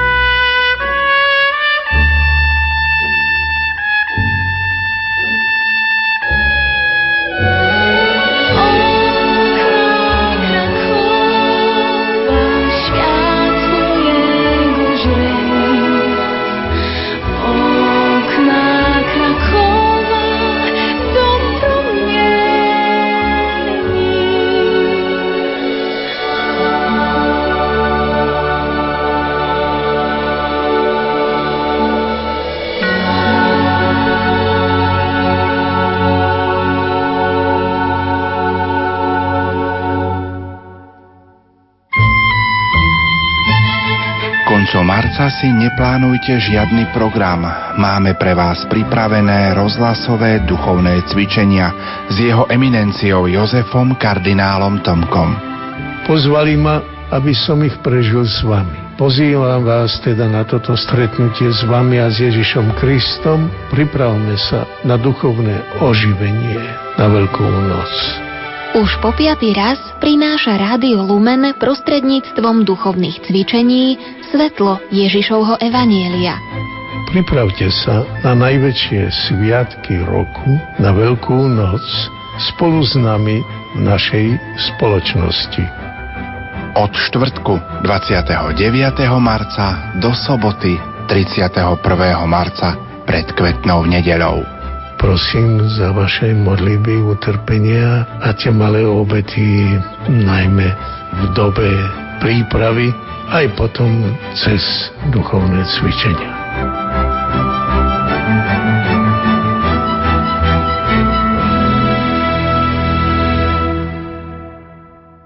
Otec kardinál Jozef Tomko sa prihovoril aj zhromaždením pútnikom zo Slovenska pri Krakovskej bazilike v Homílii. Drahý otec Košický arcibiskup, drahý otec biskup Zajonc, drahí bratia kňazi, seminaristi, reholníci, reholníčky, vy všetci, drahí veriaci v Kristu Pánovi. Dovolte, aby som aj ja vás privítal všetkých na tejto púti do svetine Božieho milosrdenstva v Krakove.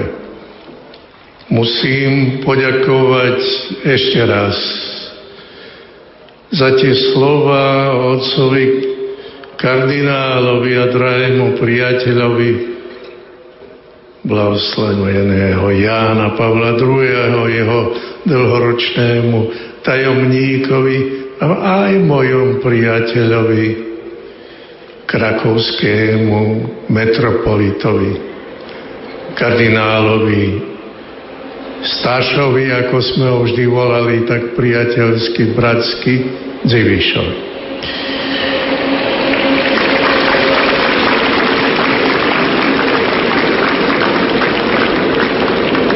Srdečne pozdravujem aj všetkých, ktorí nás počúvajú cez rádio Lumen, ktoré vlastne tento raz zorganizovalo túto púť vo veľkej miere.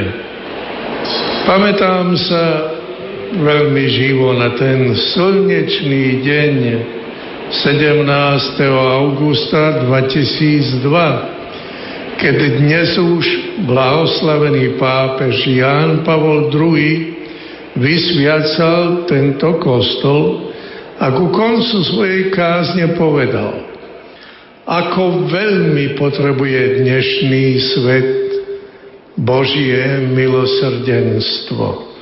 Na všetkých svetadieloch sa z hlbín ľudského utrpenia vznáša volanie o milosrdenstvo.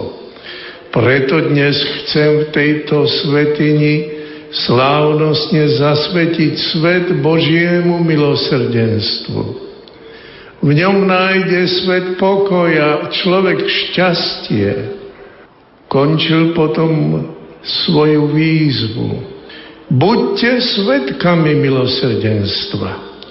Toto poslanie zverujem vám i všetkým ctiteľom Božieho milosrdenstva, ktorí budú sem prichádzať z Polska i z celého sveta.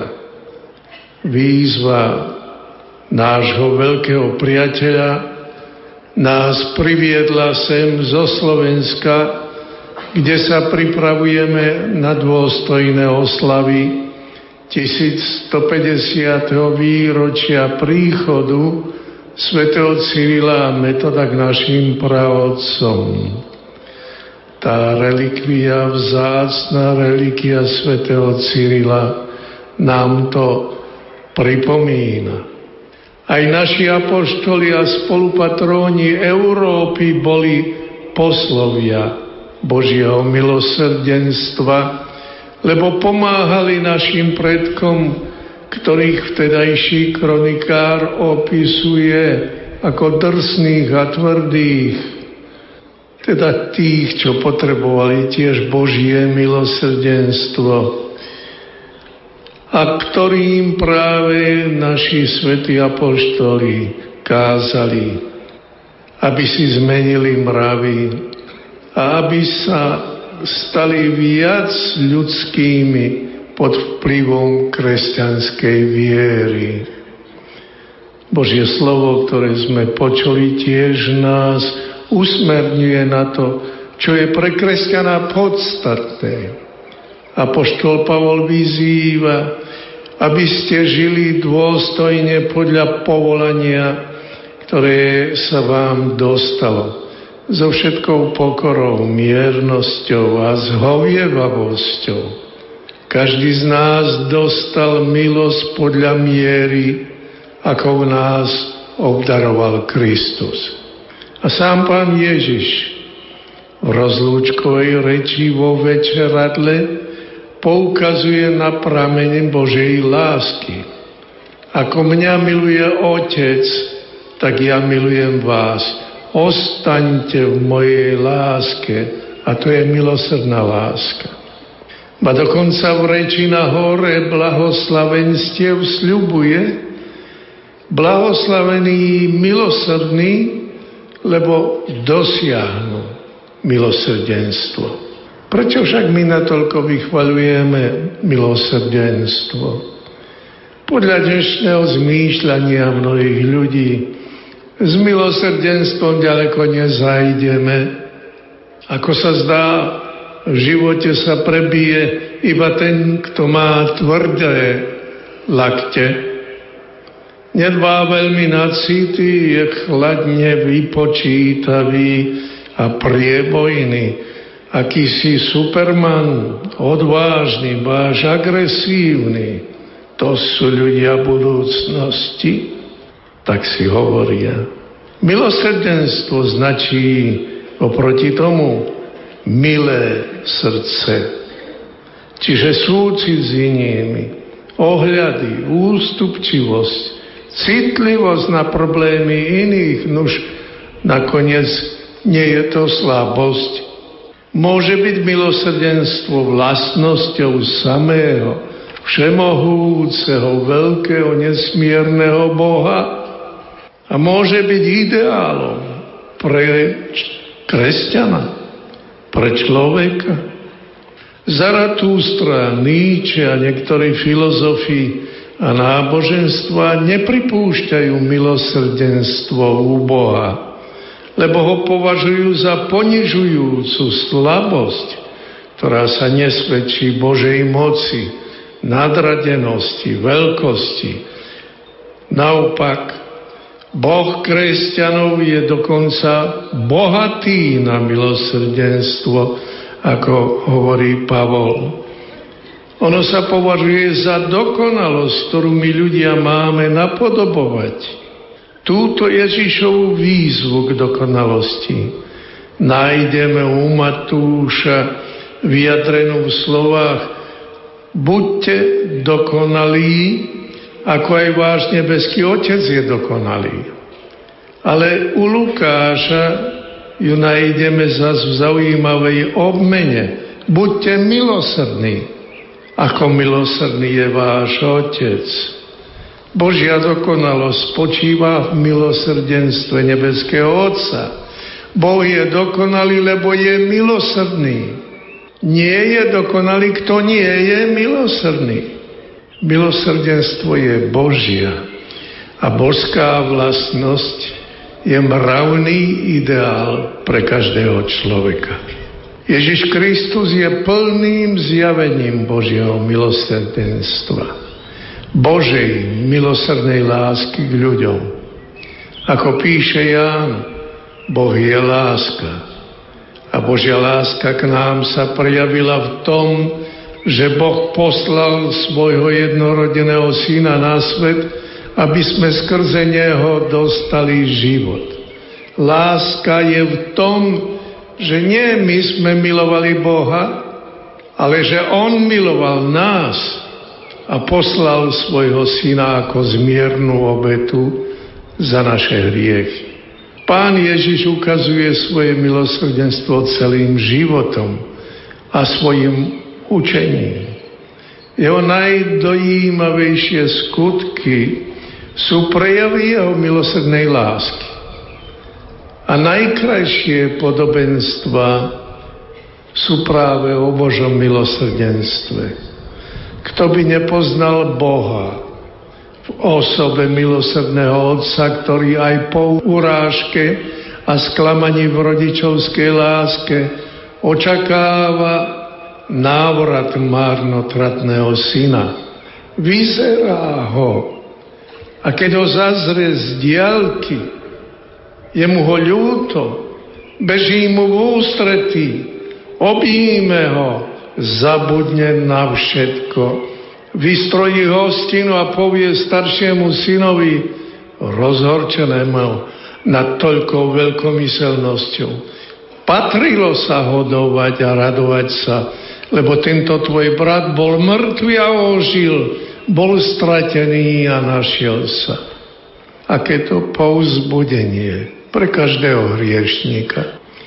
Nádhernou ilustráciou milosrdenstva je podobenstvo o dobrom Samaritánovi, ktorý znázorňuje ponajprv samého Ježiša Krista telené milosrdenstvo.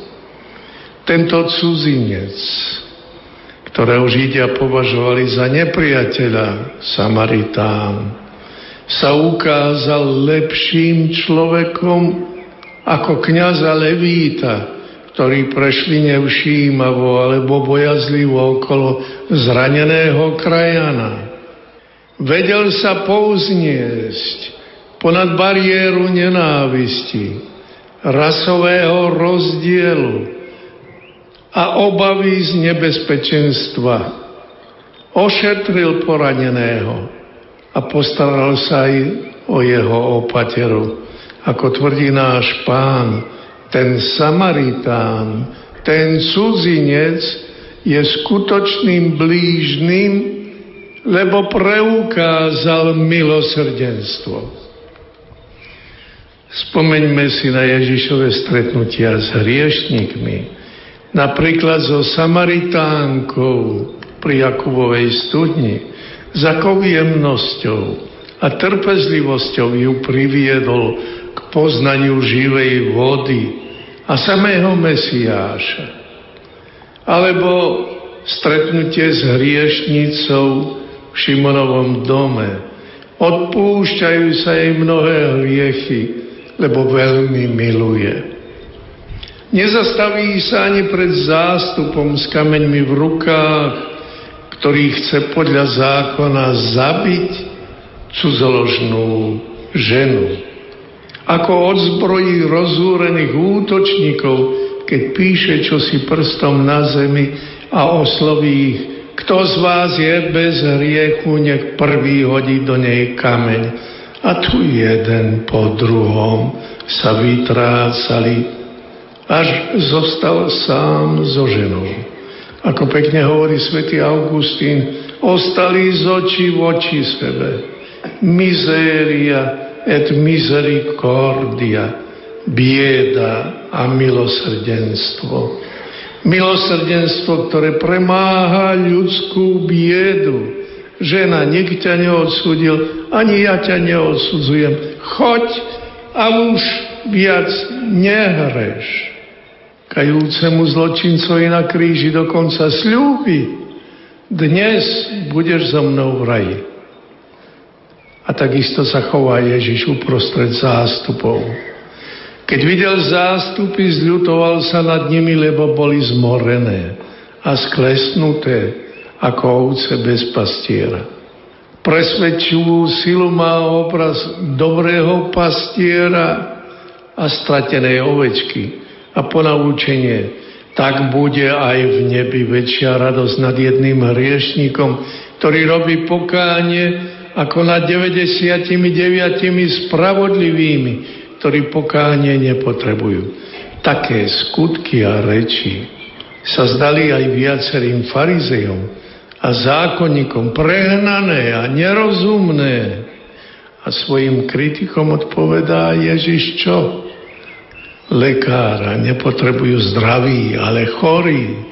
Choďte a naučte sa, čo to znamená milosrdenstvo chcem a nie obetu. Neprišiel som volať spravodlivých, ale hriešnikov. Náš Boh je teda milosrdný. A taký chce mať aj nás. Buďte milosrdní, ako je milosrdný váš Otec aj vy ľudia 21. storočia. Ježiš Kristus, vtelený Boží syn, si po vzkriesení zanechal na oslávenom tele len znaky svojej milosrdnej lásky, prebodnuté srdce a raniny na rukách a nohách. Tak ako znázornila sveta Faustína so svetlom, ktoré žiari z týchto Kristových rán. On sľubuje aj nám šťastie a blaženosť, ak budeme milosrdní, blahoslavení milosrdní, lebo oni dosiahnu milosrdenstvo. Tieto tvrdenia sa veru stretávali s protichodnými názormi spoločnosti, ktorej žili prví kresťania. Grécky stojíci chceli napodobňovať božstvo tým, že sa cvičili v necitlivosti. Spartania vraj nemilosrdne hádzali poškodené deti do rieky Euróty a Rimania zhadzovali zas nechcené mláďata Starpejskej skaly. Nehovorím o prítomnosti, my vieme byť modernejší aj v tých prostriedkoch. Ba aj múdry Seneca napísal, milosrdenstvo je zlozvyk, je to choroba duše, nadobudnutá pohľadom na biedu iných, alebo smútok zapríčinený utrpením iných.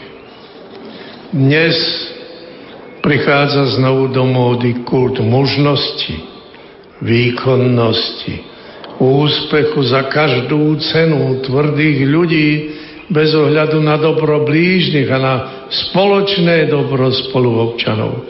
Honba za bohatstvom príliš ovláda našu spoločnosť.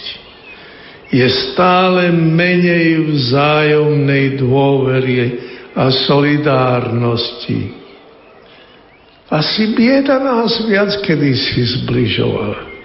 Teraz je stále viac závisti, baj nenávisti, obavy a neistoty Beda ti, ak si starý, ak si chorý, poškodený, ak si nezamestnaný, ak si chudobný, ku komu sa môžeš utiekať? Komu môžeš dôvore, dôverovať? Kde nájdeš pomoc? Ale aj táto naša spoločnosť, ktorá je vždy plná protikladov, tá si vie napriek všetkému ešte oceniť citlivého, dobrosrdečného človeka, ktorý je hotový obetovať čas, pozornosť, súcit, dobré slovo, úsmev, námahu, aj pomoc. Všetci túžime potom, aby naša spoločnosť bola na každej úrovni viac ľudská. Koľko reči robíme o humanizme.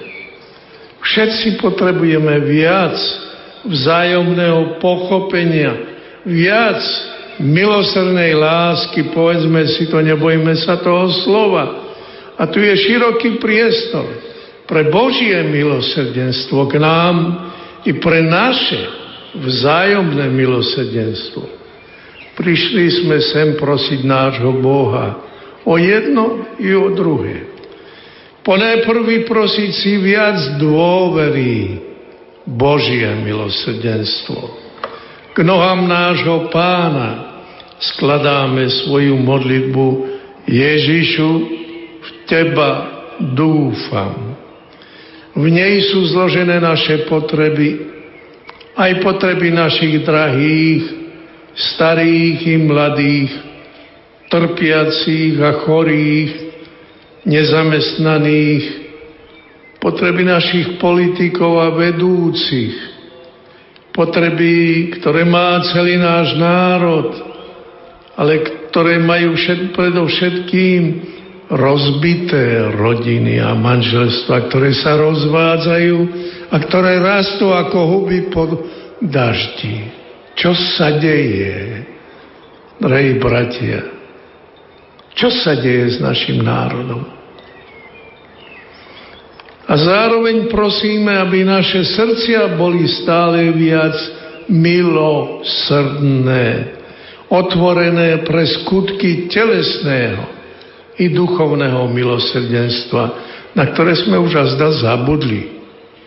A sú to výzvy na našu dobrú vôľu. Z telesných môžu byť aj dnes veľmi aktuálne, aspoň niektoré hladných krmiť, už sú medzi nami aj takí, smedných napájať, odievať nahých, preukázať pohostinstvo, navštevovať chorých, a ktoré nám aj život prinesie.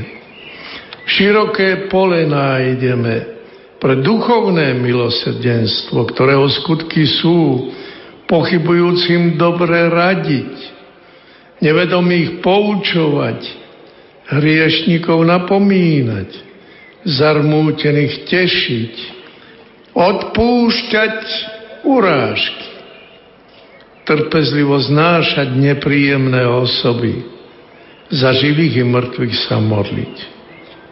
Buďte milosrdní, ako je milosrdný váš Otec. Blahoslavení milosrdní, lebo oni dosiahnu milosrdenstvo. Milosrdní dosiahnu milosrdenstvo. A to je najvyššia a najlepšia odmena. Buďte milosrdní a Boh bude milosrdný nám. Amen. Náš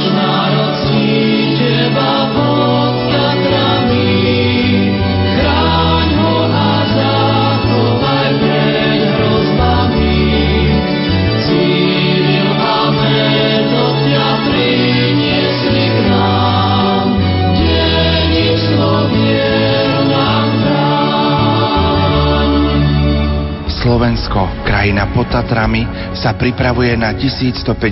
výročie príchodu svätého Cyrila a Metoda na Veľkú Moravu. Cirkevný historik Gabriel Brenza. Vrúcne prosme svätého Cyrila i jeho brata arcibiskupa Metóda, aby nám pomáhali zachovať si vieru, aby nám dali múdrosť, aby sme túto vieru v rodinách a v cirkevných spoločenstvách dokázali odovzdať deťom a mladým, aby sme si vieru vážili, vieru žili, aby nás viera previedla cez všetky kľukaté cesty nášho života až k blaženej väčšnosti. Aj veľká rozhlasová rodina Rádia Lumen prosí. Svetý Cyril a Metod, spolupatróni Európy, orodujte za nás. Biskup William Judák. Svetý Cyril Metod určite prednášajú naše prozby pred trón Najvyššieho, takže s dôverou sa k ním obracajme ako k tým, ktorí nám nielen pomohli minulosti, ale chcú nám pomáhať aj v súčasnosti.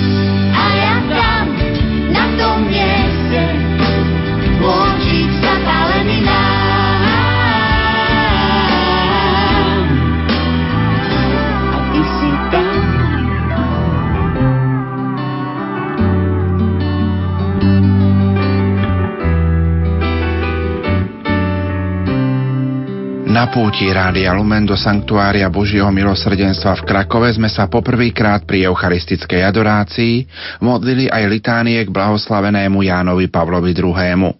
V popoludnejšom programe sa s otcom kardinálom Jozefom Tomkom porozprával kolega Ivo Novák. A my privítame ďalšieho z našich hostí, jeho eminenciu Jozefa kardinála Tomka. Vaša eminencia, kedy ste sa prvý raz osobne stretli s Karolom Vojtilom? No bolo to dosť dávno.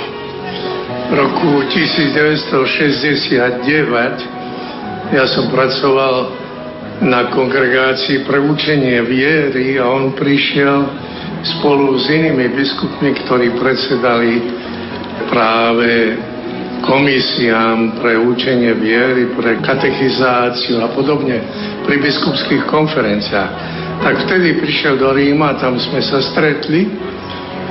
Bol to, pravda, krakovský arcibiskup, mladý kardinál, ktorý ale už bol známy z konciu, z druhého vatikánskeho konciu. To bolo také hneď prvé stretnutie. V roku 1979 ste prijali vkladaním rúk pápeža Jana Pavla II. Biskupskú vysviacku. Aké boli pocity vaše z tejto chvíle? No aj to je veľmi osobná záležitosť, lebo tie pocity chápete, keď človeka svetia za biskupa, keď to robí pápež, ktorý bol práve mm, ani nie celý rokom, rok pápežom a keď to bolo v Sixtínskej kaplnke a keď to bolo z domu ne, zo Slovenska nemohol prísť nikto z biskupov. Vláda dovolila iba štyroch ľudí z mojich príbuzných, no prišlo potom takých neznámych ľudí z kade tade, ktorí si nám naplánovali cesty, takých vyše 200 zo Slovenska predsa len bolo, ale prenášala to aj rakúska televízia, tak na Slovensku sa ľudia dozvedeli, čo si o tom.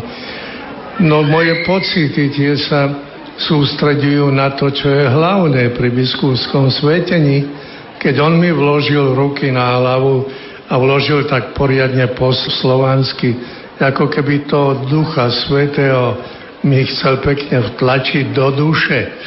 A keď som ja vstal práve už po tomto svetení, tak som ostal, skoro by bol človek stratil vedomie, lebo to bolo čosi také veľké. Ale najmä tie ruky tie mi ostali na tej hlave. A ja ich cítim, ako som cítil, vtedy, keď som tu jeho ruku boskal na smrteľnej posteli. A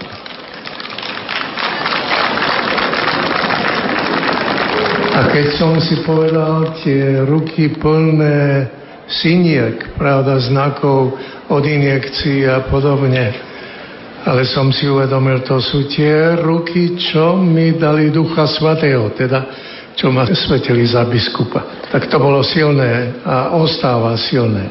Veľká časť pontifikátu pápeža Jana Pavla II. zaberá práve časť, keď Slovensko bolo pod komunistickým útlakom. Čím bol pápež Jan Pavol II pre trpiacu církev na Slovensku v tomto období? No, e, myslím, čo bolo krásne, že on poznal Slovensko predtým a poznal ho veľmi dobre. Musíme rátať, že tu v Krakove, v tej svojej kaplnke, aspoň myslím, na arcibiskupskom úrade, on tu svetil viacerých našich mládencov na kňazov. To boli tajne vysvetení kňazi a on to robil vtedy, keď mal záruku od ich predstavených na Slovensku, že sú dobre pripravení. Tak to bol len taký jeden aspekt.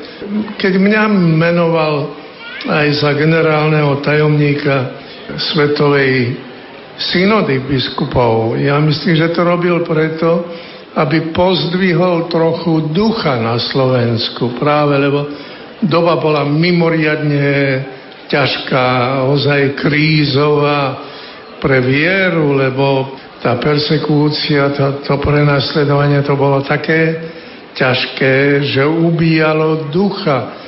Ľudia skoro, skoro strácali nádej a on vtedy, aby dodal Slovákom nádej, tak vtedy práve mňa menoval tiež ako Slováka.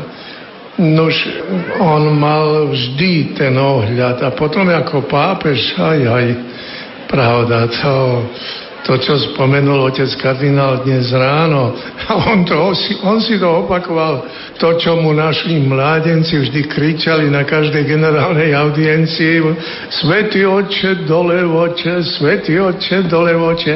A on si opakoval, opakoval, lebo sa mu to páčilo, ten, aj tá veršovačka, aj ten rytmus a najmä duch, ale si to opakoval, až kým nepovedal a na Slovensku pôjdem, na Slovensko pôjdem. A už sa pripravila vtedy tá druhá cesta. No, on nás mal mimoriadne rád, to vám ručím. To bolo milé. Chcete ešte dať čo osobné? Ak to nebude dlhé tie druhé, tak vám poviem. Moje prvé stretnutie, keď prišiel, keď prišiel na úrad, kde som ja bol vtedy podtajomníkom kongregácie pre biskupov. On bol ešte len dva mesiace pápežom. A ja som si otvoril vtedy na stole, pri, som pripravil knihu fotografií statier. A bola zvláštna v tom, že mala tak pohľady z poľských tatier, ako aj zo slovenských. No a keď on vošiel ku mne vtedy, tak za ním išli, pravda, môj prefekt, kardinál a tak ďalej ostatní. Ale keď naraz videl tam tie fotografie, fotografie a hneď začal už aj listovať, no toto je babia Gúra, tak toto je Gerla, i Lamníčak, i Rysy. Všetko tam to bolo. Sme sa zabávali dlho a nakoniec hovorí, a už nemôže. Ja mu vravím, Zlatý očák to povedal, že už nemôže do Tatier. Takže to boli pekné osobné zábery. To bol teda pápež Jan Pavol II, aký bol osobne. Poďme sa však presunúť v jeho živote trošku aj ďalej. Ako ste prežívali práve posledné chvíle jeho života? Boli ste určite aj vtedy blízko pri ňom. Človek sa musí chytiť, aby sa nedojal znovu. Piatok 1. apríla 2005. Ja som tam mal povinnosť zaniesť istú, isté posolstvo, istý list práve kardinálovi Dživišovi a on mi hovorí, chcete ísť posteli Sv. Otca? Hovorí, a môžem? Tak ma pustil a on le, tam ležal v takom polovedomí, vidie, že, o to, že ten boj už začal smrteľný. No tak som sa pomodlil, kľakol a odišiel. Na druhý deň večer 9.37 oznámili jeho smrť na televízii, tak ja som bol doma, som chytil si zvrchník a bežal hore do paláca, ešte som ho nech stihol prestretého na tej smrteľnej posteli. Ruky mal práve vedľa seba a tam práve tie ruky, tie ruky. Tak chápete, ako som to mohol zažiť, aj tu jeho smrť. A rozdiel medzi tým, to bol kratolínky rozdiel, bolo nejakých 12-13 minút po jeho smrti. A sme nestratili svojho priateľa. Ja som vždy myslel, že tu ešte boľa čo uvidíme. No a aj teraz na 1. mája sme veru uvideli. Presne tak. S 1. májom bude súvisieť aj moja ďalšia otázka. Mnohí slovenskí veriaci sledovali, či už prostredníctvom rádia alebo televízie, tento proces beatifikácie a takisto niektorí aj vycestovali. Ako ste vy prežívali tieto chvíle? Ja, je to ďalšia taká otázka srdcová. No chápete, ponajprv prežívať to naživo, to vy keď prenášate to tak to človek počuje. Televízia, keď dáva, tak už vraj podáva live, sa povie naživo.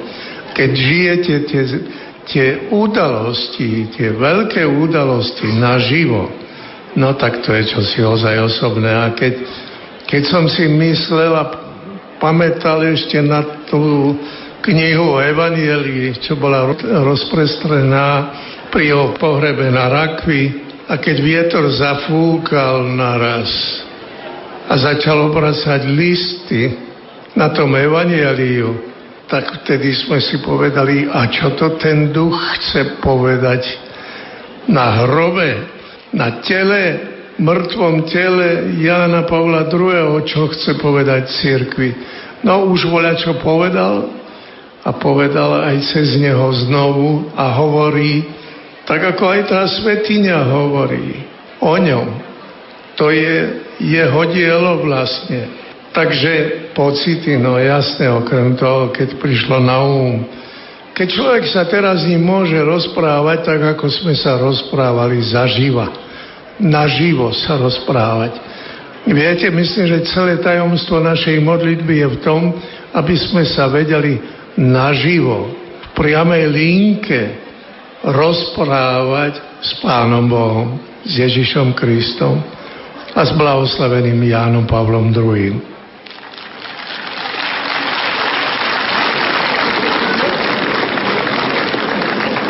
Vaša eminencia, my vám veľmi pekne ďakujeme za váš čas aj za vaše odpovede. Ešte raz veľká vďaka. Ďakujem vám aj všetkým poslucháčom a všetkým pútnikom šťastlivú cestu naspäť. Aj mne, lebo utekám na letisko. Dovidenia, dovidenia a do počutia. Dovidenia, do počutia s Pánom Bohom. Tešíme sa na opätovné stretnutie s jeho eminenciou kardinálom Jozefom Tomkom. Toľko naše spomienky na našu rozhlasovú púť do Sanktuária Božieho milosrdenstva v Krakove. Pripomeniem, že aj tohto roku putujeme do Krakova, to 12. mája spolu s bratislavským arcibiskupom metropolitom Monsignorom Stanislavom Zvolenským. My sa v tejto chvíli, milí poslucháči, s vami lúčime. Za pozornosť vám ďakujú majster zvuku Peter Ondrejka, hudobná redaktorka Diana Rauchová a moderátor Pavol Jurčaga. A opäť dám slovo jeho eminencii Jozefovi kardinálovi Tomkovi, aby nám pripomenul program nasledujúcich dní našich piatých rozhlasových duchovných cvičení.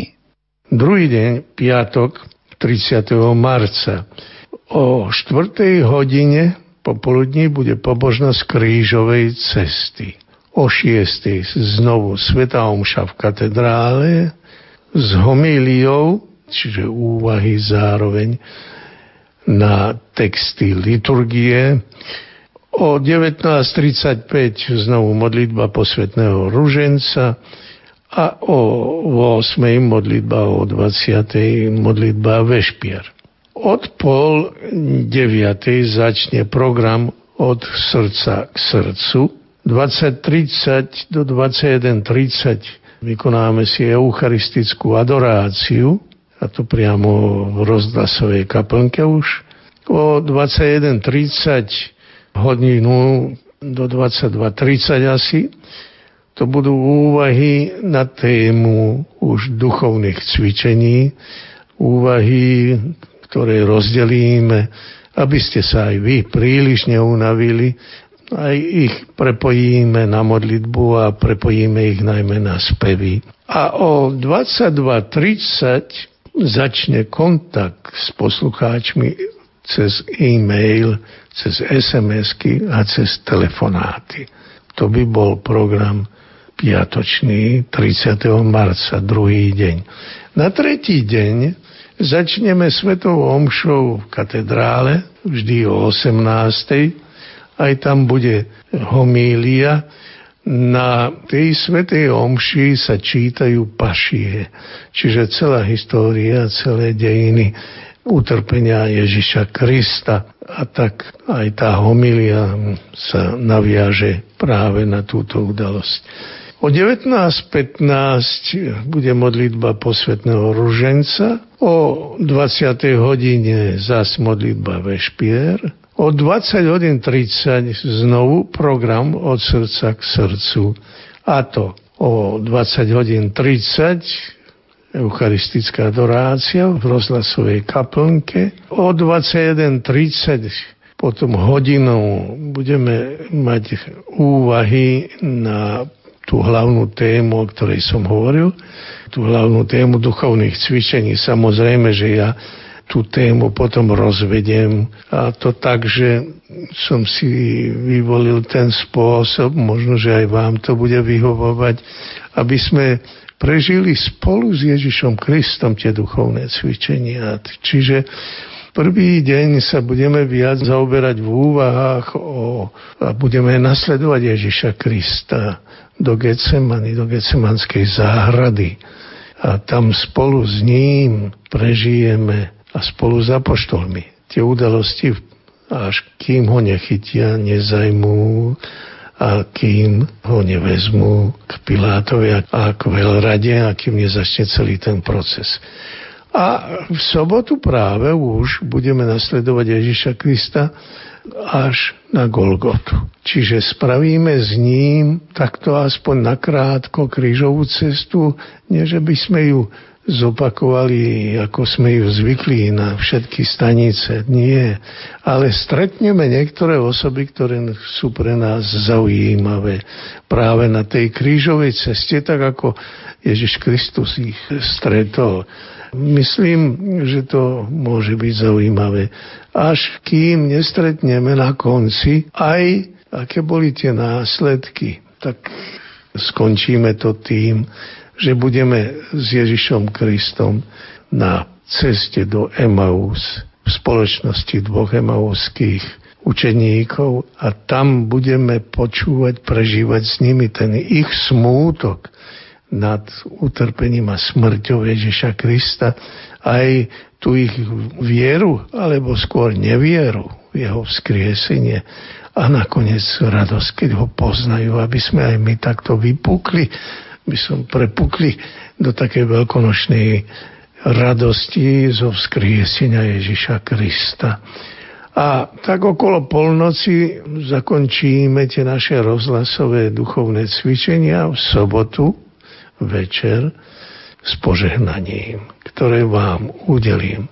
A už odteraz vám oznamujem, že to bude požehnanie svätého Otca, apoštolské požehnanie. Takže ako vidíte, máme bohatý program, tešte sa na to a ja sa teším na to stretnutie s vami. Blízky srdcu, lebo bol v ňom utíšil bolesť, objal ma nádejou, povedal ľúbim a ja nechal som sa zviesť. Našiel som toho, ktorý nezhodí ťa spliesť. Ja a milovaný prosím, toho, ktorý ľúbi ma, aby zavládol pokoj v slzách, ktoré mi rozsiatá. Ja a milovaný prosím,